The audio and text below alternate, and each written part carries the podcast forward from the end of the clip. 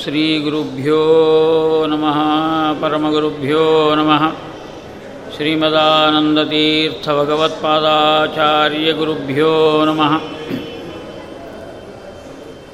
रोषाविष्टरमा समुत्सुकमनस्तोषाशया तत्कलायोषा पाणिनिपीडनाय जरति वेषादिलीलाकरः दोषान् दुर्विषहान् सशोषयतु मे दोषाकराभाननो अशेषाभीष्टवरप्रदान निरतः शेषाद्रिभूषामणिः। कल्याणाद्भुतगात्राय कामितार्थप्रदायिने श्रीमद्वेङ्कटनाथाय श्रीनिवासाय ते नमः स्वस्तिशेषस्तु सदामखिलशेषसन्मङ्गलानि सम्भवन्तु सम्यक् श्लोकैक श्रवणपठनमात्रेण वक्तृच्चा श्रोतॄणां निखिलकलिकृत कल्मष अपनोदनपडुतरे धर्माद्य किल पुरुषार्थसाधनीभूते श्रीमद्भविष्योत्तरपुराणे वेङ्कटेशमहात्म्ये अद्य कथाप्रारम्भे सति किञ्चित्पूर्वकथानुवादः ब्रह्मरुद्रादिवन्द्यं त्वाम् ಭಜೆ ವೆಂಕಟನಾಯಕಂ. ನಿವಾರಯಸ್ವಾನಿಷ್ಟಾನಿ ಸಾಧಯಿಷ್ಟಾನಿ ಮಾಧವ. ಪೂರ್ವಾಂತ್ಯ ಶ್ಲೋಕ ಭಾಗದಲ್ಲಿ ಶತಾನಂದರು ಜನಕ ಮಹಾರಾಜನಿಗೆ ಸೂತರು ಶವನಕಾದಿಗಳಿಗೆ ಪರಮ ಮಂಗಳಕರವಾದ ವೆಂಕಟೇಶ ಮಹಾತ್ಮೆಯನ್ನು ನಿರೂಪಣೆ ಮಾಡ್ತಾ ಇದ್ದಾರೆ. ಜನಕ ಮಹಾರಾಜ ಶ್ರೋತೃವರ್ಗದಲ್ಲಿ ಅತ್ಯಂತ ಶ್ರೇಷ್ಠನಾದವನು. ನಾವೆಲ್ಲ ಪುರಾಣ ಕೇಳುವವರಲ್ಲಿ ಸ್ವಲ್ಪ ಅಭಿಮಾನ ಬರ್ಬೋದು. ನಾನು ಅಷ್ಟು ಪುರಾಣ ಕೇಳಿದ್ದೇನೆ, ಇಷ್ಟು ಜನರಿಂದ ಕೇಳಿದ್ದೇನೆ ಅಂತ. ಆದರೆ ಎಲ್ಲರಿಗಿಂತಲೂ ಶ್ರೇಷ್ಠವಾದ ಒಬ್ಬ ಶ್ರೋತ ಅಂದರೆ ಜನಕ ಮಹಾರಾಜ. ನಿರಂತರವಾದ ಜ್ಞಾನ ಕಾರ್ಯ ಮಾಡಿದ್ದಾನೆ. ಅದರ ಪುಣ್ಯದ ಫಲದಿಂದ ಸಾಕ್ಷಾತ್ ಲಕ್ಷ್ಮೀದೇವಿ ಮನೆಯಲ್ಲಿ ಜಾನಕಿಯಾಗಿ ಬಂದಿದ್ದಾಳೆ. ನಂತರದಲ್ಲಿ ತನ್ನ ತಮ್ಮನ ಮಕ್ಕಳಾದ ಮೂರು ಜನ ಕನ್ಯಾಗಳಿಗೆ ಯೋಗ್ಯವಾದ ವರವನ್ನು ಹುಡುಕಬೇಕು ಅಂತ ನಿನ್ನೆ ದಿವಸ ನಾವು ನೋಡಿದ ಹಾಗೆ ಶತಾನಂದರಿಂದ ವೆಂಕಟೇಶ ಮಹಾತ್ಮೆಯನ್ನು ಶ್ರವಣ ಮಾಡಿ ಆ ಪುಣ್ಯದ ಫಲದಿಂದ ಅದ್ಭುತವಾದ ಒಂದು ವಿವಾಹವನ್ನು ಮಾಡಿದ್ದಾನೆ. ಅಲ್ಲಿ ರಾಮಕ ಸೀತಾರಾಮ ಕಲ್ಯಾಣವನ್ನು ಮಾಡಿದ್ದಾನೆ ಅಂತ. ಅಂದರೆ ಪುರಾಣವನ್ನು ಕೇಳಿದ ಮೇಲೆ ಬರುವ ಪುಣ್ಯ ಯಾವುದು ಅಂದರೆ ಸೀತಾರಾಮ ಕಲ್ಯಾಣ ಮಾಡಿದ ಪುಣ್ಯ ಬರ್ತದೆ ಅಂತ. ಅದೇನದು ಸೀತಾರಾಮ ಕಲ್ಯಾಣ ಅಂದರೆ? ಒಂದು ಮದುವೆ ಅಂತ ಮಾತ್ರ ಅಲ್ಲ. ಅಲ್ಲಿ ಸೀತಾ ಅಂದರೆ ವೇದ ಪ್ರತಿಪಾದ್ಯಳಾಗಿರ್ತಕ್ಕಂಥವಳು ಅಂತ. ಲಕ್ಷ್ಮಿ ಅಂದರೆ ವೇದಗಳು. ವಾಂಗ್ಮಯ ಅಂತ ತಿಳಿದುಕೊಳ್ಬೇಕು. ಶ್ರೀರಾಮ ಅಂದರೆ ಪರಬ್ರಹ್ಮ ಸ್ವರೂಪನಾದ ಭಗವಂತ. ಇಬ್ಬರಿಗೂ ಒಂದು ಲಗ್ನ ಅಂದರೆ ಅದು ಸಮನ್ವಯ ಅಂತ. ಹೀಗೆ ಶಾಸ್ತ್ರ ಮತ್ತು ಭಗವಂತ ಇವೆರಡರ ಸಮನ್ವಯವೇ ಒಂದು ಸೀತಾ ಕಲ್ಯಾಣ ಅಂತ. ಈ ಕಲ್ಯಾಣವನ್ನು ನಾವೆಲ್ಲರೂ ಮಾಡಬಹುದು. ಆ ದೃಷ್ಟಿಯಿಂದ ಅದ್ಭುತವಾದ ಪುಣ್ಯಪ್ರದ ಅಂದರೆ ಅದು. ಅದಕ್ಕೋಸ್ಕರವಾಗಿ ಭಗವಂತನ ಒಂದು ಅದ್ಭುತವಾಗಿರತಕ್ಕಂತಹ ಸೀತಾರಾಮ ಕಲ್ಯಾಣವನ್ನು ಮಾಡಿದ ಪುಣ್ಯ ಕೀರ್ತಿ ಜನಕ ಮಹಾರಾಜನಿಗೆ ಬಂತು. ಅಂತಹ ಜನಕ ಮಹಾರಾಜ ಕೇಳಿದ್ದಾನೆ, ಈಗ ನಾವು ನೀವು ಯಾಕೆ ಕೇಳಬೇಕಪ್ಪ ಅಂದರೆ, ನಾವೆಲ್ಲರೂ ಜನಕರಿದ್ದೇವೆ ಅಂತ. ಅವತ್ತು ಒಬ್ಬ ಜನಕನಿದ್ದ, ಇವತ್ತು ನಾವೆಲ್ಲರೂ ಜನಕರಾಗಿದ್ದೇವೆ. ಅದಕ್ಕೆ ನಮಗ ಮಕ್ಕಳೇನಿದ್ದಾರಲ್ಲ, ಅವರಿಗೆ ಯೋಗ್ಯವಾದ ಕಲ್ಯಾಣವಾಗಲಿ ಅನ್ನೋ ಅಪೇಕ್ಷೆಯಿಂದ ನಾವು ಈ ಒಂದು ಕಾರ್ಯವನ್ನು ಮಾಡಬೇಕಾಗಿದೆ. ಇದು ಅವಶ್ಯಕ ಅಂತನ್ನೋದನ್ನು ಈ ವೆಂಕಟೇಶ್ ಮಹಾತ್ಮೆಯಲ್ಲಿ ನಿರೂಪಣೆ ಮಾಡ್ತಾ ಇದ್ದಾರೆ.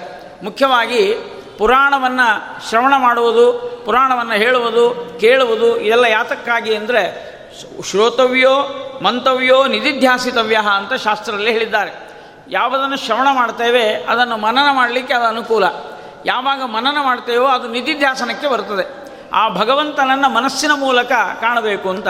ಅದನ್ನೇ ಶ್ಲೋಕಗಳಲ್ಲಿ ಹೇಳಿದ್ದಾರೆ ಪ್ರಾಚೀನರೆಲ್ಲ. ಧ್ಯಾನಾವಸ್ಥಿತ ತದ್ಗತೇನ ಮನಸ ಪಶ್ಯಂತಿ ಯಂ ಯೋಗಿನಃ. ಯೋಗಿನಃ, ತ್ಯಾಗಿನಃ, ವಿರಾಗಿಣಃ, ಸಾಧವಃ, ಸಂತಃ, ಮಹಾಂತಃ, ಶಕಪುರುಷಾ, ಯೋಗಪುರುಷಾ, ತೇ ಸರ್ವೇ ಧ್ಯಾನಾವಸ್ಥಿತ ತದ್ಗತೇನ ಮನಸ. ಆ ಭಗವಂತನಲ್ಲೇ ತಲ್ಲೀನವಾದ ತದ್ರಥವಾದ ಮನಸ್ಸಿನಿಂದ ದೇವರನ್ನು ನೋಡ್ತಾ ಇದ್ದ. ಪಶ್ಯಂತಿ ಎಂ ಯೋಗಿನಃ.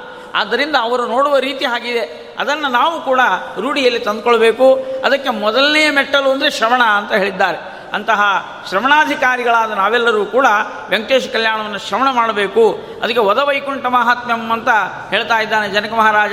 ಹಾಗಾದರೆ ಅದನ್ನು ಹೇಳಿ ನನಗೆ, ನಾನು ಅದನ್ನು ಕೇಳ್ತೇನೆ ಅಂತ ಹೇಳ್ತಾ ಇದ್ದಾನೆ. ಆದರೆ ಇದರ ಫಲ ಏನು ಅಂತ ನಾವಿಲ್ಲಿ ಕೇಳಬೇಕು. ಯಾಕಂದರೆ ಫಲ ಕೇಳದೇನೆ ಕಲಿಯುಗದಲ್ಲಿ ಮುಖ್ಯವಾಗಿ ಫಲ ಅಪೇಕ್ಷೆ ಅನ್ನೋದು ಸಹಜ. ಪ್ರಯೋಜನ ಮನುದ್ದಿಶ್ಯ ನಮಂದೋಪಿ ಪ್ರವರ್ತತೆ ಅಂತ ಒಂದು ವಾಕ್ಯ ಇದೆ. ಯಾ ಮಂದ ಮೂರ್ಖ ಸಹಿತ ಪ್ರಯೋಜನ ಇಲ್ಲದ ಕೆಲಸ ಮಾಡೋದಿಲ್ಲಂತ ಅವನಿಗೂ ಏನಾದರೂ ಒಂದು ಪ್ರಯೋಜನ ಇರಬೇಕು ಅಂತಲೇ ತಿಳ್ಕೊಳ್ತಾನೆ. ಹಾಗಾದರೆ ನಾವು ಬಂದವರೆಲ್ಲ ನಾವೇನು ಮೂರ್ಖರಲ್ಲ, ನಮಗೊಂದು ಅಪೇಕ್ಷೆ ಇಟ್ಕೊಂಡೇ ಬಂದಿದ್ದೇವೆ. ಏನೋ ಸುಮ್ಮನೆ ಪುರಾಣ ಕೇಳಿ ಮನೆಗೆ ಹೋಗೋದಾದರೆ ಅಥವಾ ಈ ಕೆಲವು ಔಷಧಗಳಂತೆ ಸೈಡ್ ಎಫೆಕ್ಟ್ ಆಗೋದಿದ್ರೆ ಪುರಾಣ ಯಾಕೆ ಕೇಳಬೇಕು ನಾವು? ಪುರಾಣ ಕೇಳಿದಾಗ ಎಫೆಕ್ಟ್ ಆಗಬೇಕು. ಯಾವುದು ಸೈಡ್ ಎಫೆಕ್ಟ್ ಅಲ್ಲ, ಅದು ಪರಿಣಾಮ ಒಳ್ಳೆಯದಾಗಬೇಕು ಅಂತ. ಮಂಗಳಕರವಾದ ಕಥೆಯನ್ನು ಕೇಳಿದಾಗ ಮಂಗಳವೇ ಆಗಬೇಕಲ್ಲ. ಅದಕ್ಕೆ ಮಂಗಲಂ ಭಗವಾನ್ ವಿಷ್ಣು ಮಂಗಲಂ ಮಧುಸೂದನ, ಮಂಗಲಂ ಪುಂಡರೀಕಾಕ್ಷೋ, ಮಂಗಲಂ ಗರಡಧ್ವಜ. ಇಂಥ ಭಗವಂತ ಅದ್ಭುತವಾದವನ ಮಹಿಮೆಯನ್ನು ಶ್ರವಣ ಮಾಡಿದವರು. ಭುವನ, ಪಾವನ, ವೆನಿಪ, ಲಕ್ಷ್ಮೀಧವನ, ಮಂಗಳ ಕಥೆಯ ಪರಮೋತ್ಸವದಿ ಈ ಉತ್ಸವ, ನವರಾತ್ರಿ ಉತ್ಸವ. ಶರನ್ನವರಾತ್ರಿ ಉತ್ಸವದಲ್ಲಿ ಪರಮೋತ್ಸವದಿಂದ ಪುರಾಣ ಕೇಳ್ತಾ ಇದ್ದೀವಲ್ಲ? ಇದನ್ನೇ ಜಗನ್ನಾಥದಾಸರು ಹೇಳಿದರು. ಏನಂತ? ಅಲ್ಲಿ ಹೇಳ್ತಾ ಇದ್ದಾರೆ ಭುವನ ಪಾವನ ವೆನಿಪ ಲಕುಮೀಧವನ ಮಂಗಳ ಕಥೆಯ ಪರಮೋತ್ಸವದಿ ಕಿವಿಗೊಟ್ಟಾಲಿಪುದು ಭೂಸುರರು ದಿನ ದಿನದಿ ಅಂತ ಹೇಳಿದ ಹಾಗೆ ನಾವೆಲ್ಲ ಕೇಳ್ತಾ ಇದ್ದೇವೆ. ಆದರೆ ಇದರ ಫಲವನ್ನು ಹೇಳ್ರಿ. ಫಲ ಹೇಳದೇನೆ ಪುರಾಣ ಹೇಳಬೇಡ್ರಿ ಅಂತ. ಯಾಕಂದರೆ ಕಲಿಯುಗದಲ್ಲಿ ಅಡ್ವರ್ಟೈಸ್ಮೆಂಟ್ ಬೇಕು. ಅಡ್ವರ್ಟೈಸ್ಮೆಂಟ್ ಇಲ್ಲ ಅಂದರೆ ಯಾರೂ ಬರುವುದಿಲ್ಲ ಸತ್ಯನಾರಾಯಣ ಕಥೆಯೊಳಗೆ ಹಂಗೆ ಮೊದಲು. ಕಿಂ ಫಲಂ, ಕಿಂ ವಿಧಾನಂಚ ನಾರದರು ಕೇಳಿದ ಪ್ರಶ್ನೆ ಇದೆ. ವೈಕುಂಠದಲ್ಲಿರುವ ನಾರಾಯಣನಿಗೆ ಸತ್ಯನಾರಾಯಣ ಕಥೆಯೊಳಗೆ ಮೊದಲನೇ ಪ್ರಶ್ನೆ ಏನು ಹಾಕಿದರು ಅಂದರೆ ಅದನ್ನು ಹೇಗೆ ಮಾಡಬೇಕು ಅಂತ ಕೇಳಿಲ್ಲ, ಅದರ ಫಲ ಏನು ಅಂತ ಕೇಳಿದ್ದಾರೆ. ಕಿಂ ಫಲಂ ಕಿಂ ವಿಧಾನಂಚ, ಕೃತಂ ಕೇನೈವ ತದ್ವ್ರತಂ. ಮೊದಲು ಫಲ ಹೇಳ್ರಿ, ಅಂದರೆ ಎಲ್ಲರೂ ಮಾಡ್ತಾರಂತ. ಆದ್ದರಿಂದ ವೆಂಕಟೇಶ್ ಕಲ್ಯಾಣ ಕೇಳಿಗೆ ಬಂದೀವಲ್ಲ, ನಮಗೇನು ಫಲ ಅಂತ ಕೇಳಿದರೆ ವೈಕುಂಠಗಿರಿ ಮಾಹಾತ್ಮ್ಯಂ ಸಭವಿಷ್ಯಂ ಸಹೋತ್ತರಂ.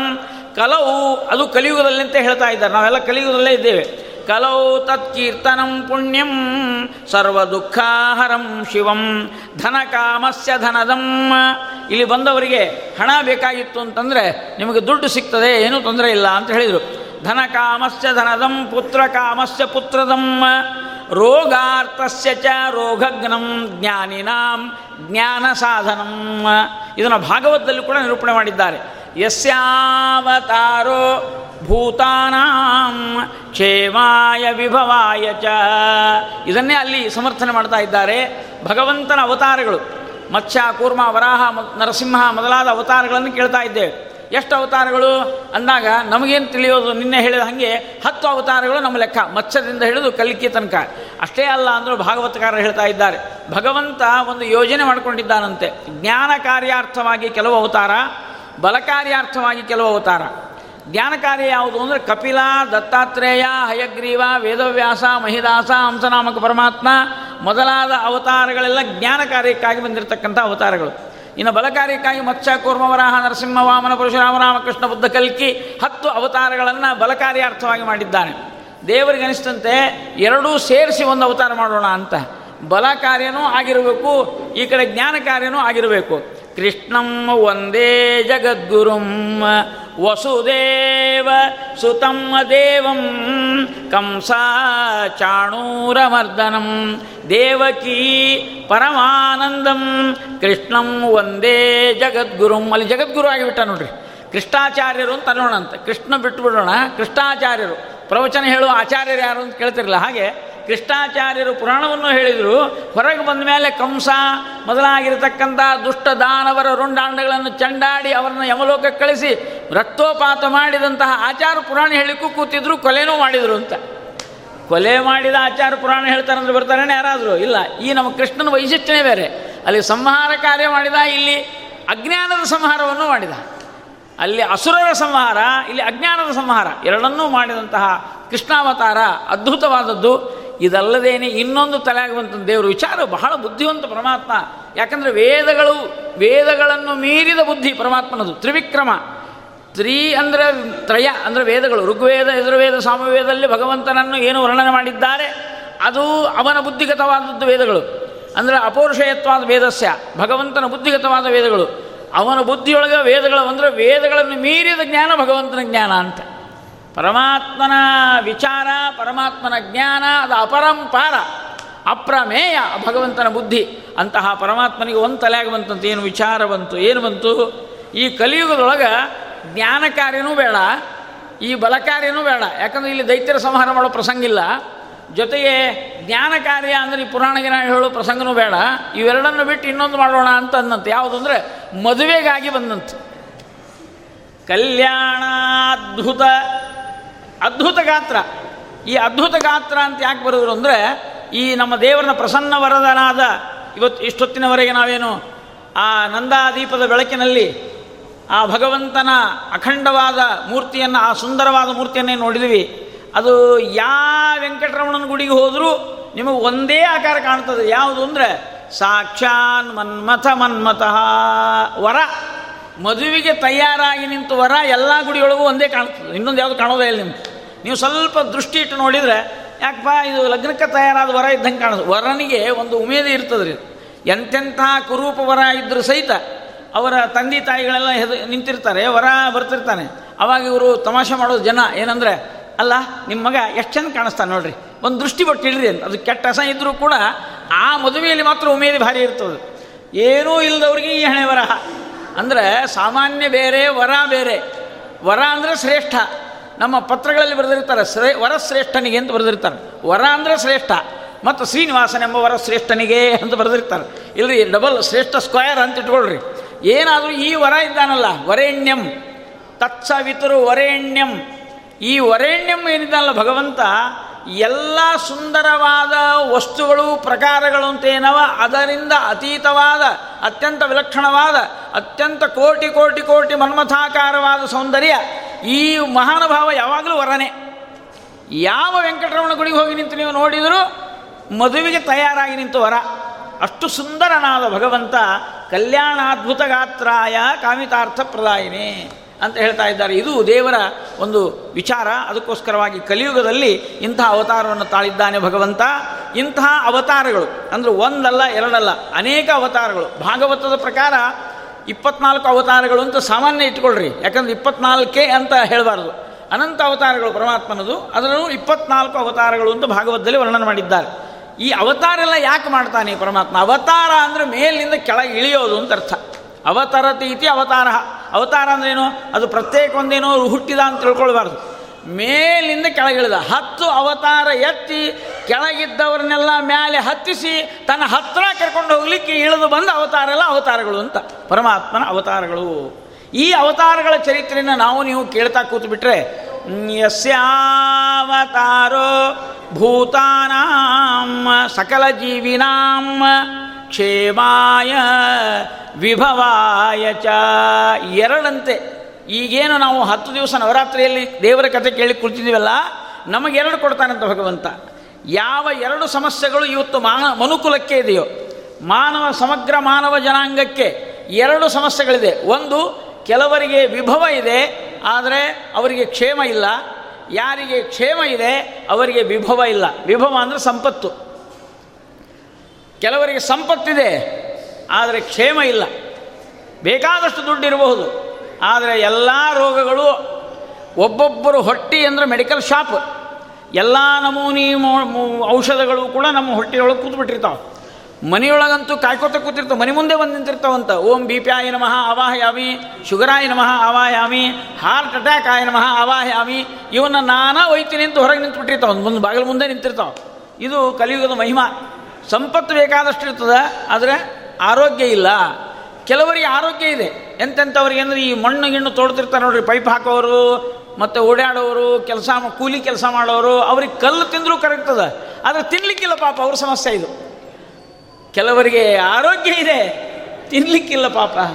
ಕೆಲವರಿಗೆ ಅಪರಂಪಾರವಾದ ಸಂಪತ್ತಿದೆ, ಆದರೆ ಮನೆಯಲ್ಲಿ ಆರೋಗ್ಯ ಇಲ್ಲ. ಈ ಎರಡು ಕೊರತೆಗಳು ಇಡೀ ಎಲ್ಲ ಮಾನವ ಜನಾಂಗಕ್ಕಿದೆ ಅಂತ ಹೇಳ್ತಾ ಇದ್ದಾರೆ. ನೀವು ಹೇಳ್ರಿ ಬೇಕಾದ್ರೆ ಹೂ ಮಾರೋರನ್ನ ವೆಂಕಟೇಶ್ ಮಹಾತ್ಮ ಹೇಳ್ತಾ ಇದ್ದಾರಪ್ಪ, ಬರ್ರಿ ಅಂತ ಯಾರಿಗಾದ್ರೂ ಹೂ ಮಾರೋರನ್ನ ಕರೀರಿ. ನಮ್ಮದೇ ಪುರಾಣ ನಮ್ಗೆ ರಗಡ ಇದೆ ನಿಮ್ಮ ಪುರಾಣ ಬೇಡ ಅಂತಾರೆ ಅವರು. ಈ ಪುರಾಣ ನಿಮಗಿರಲಿ ನಮ್ಮ ಪುರಾಣ ನಮಗಿದೆ ಅಂತ. ಅಂದರೆ ಅವ್ರು ಬರೋದೇ ಇಲ್ಲರಿ ಈಗ ನಾವ್ಯಾಕೆ ಬಂದು ಕೂತೀವಿ ಅಂದ್ರೆ ನಮಗೆ ಪುರಾಣಕ್ಕೆ ಒಂದು ತಾಸು ಕೂತ್ರೆ ಏನೂ ಲಾಸ್ ಇಲ್ಲ ಅಂತ ಬಂದೀವಿ. ಲಾಸ್ ಅಂತಾರೆ ನೋಡ್ರಿ. ಒಂದು ತಾಸು ಆಚಾರ ನಿಮ್ಮ ಪುರಾಣಕ್ಕೆ ನಾವು ಬರ್ತೀವಿ. ಯಾಕಂದ್ರೆ ಆ ಒಂದು ತಾಸು ನಾವೇನು ಸಮಯ ಇನ್ವೆಸ್ಟ್ ಮಾಡ್ತೀವಲ್ಲ, ಅದರಿಂದ ನಮಗೇನು ನಷ್ಟ ಇಲ್ಲ, ಅದಕ್ಕೆ ಬರ್ತೀವಿ. ನಷ್ಟ ಇಟ್ಟಿದ್ರೆ ನಾವು ಬರ್ತಿದ್ದಿಲ್ಲ ಅಂತ.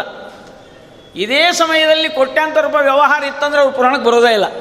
ಅಂದ್ರೆ ಏನರ್ಥ? ನಾವು ಖಾಲಿ ಇದ್ದೀವಿ ಅಂತ. ಅಂದ್ರೆ ಖಾಲಿ ಇದ್ದೀವಿ ಅಂದ್ರೆ ಏನರ್ಥ? ದೇವರು ನಮಗೆ ಪುರಾಣ ಕೇಳಲಿಕ್ಕೆ ಎಷ್ಟು ಅವಕಾಶ ಕೊಟ್ಟಿದ್ದಾನೆ ನೋಡಿ.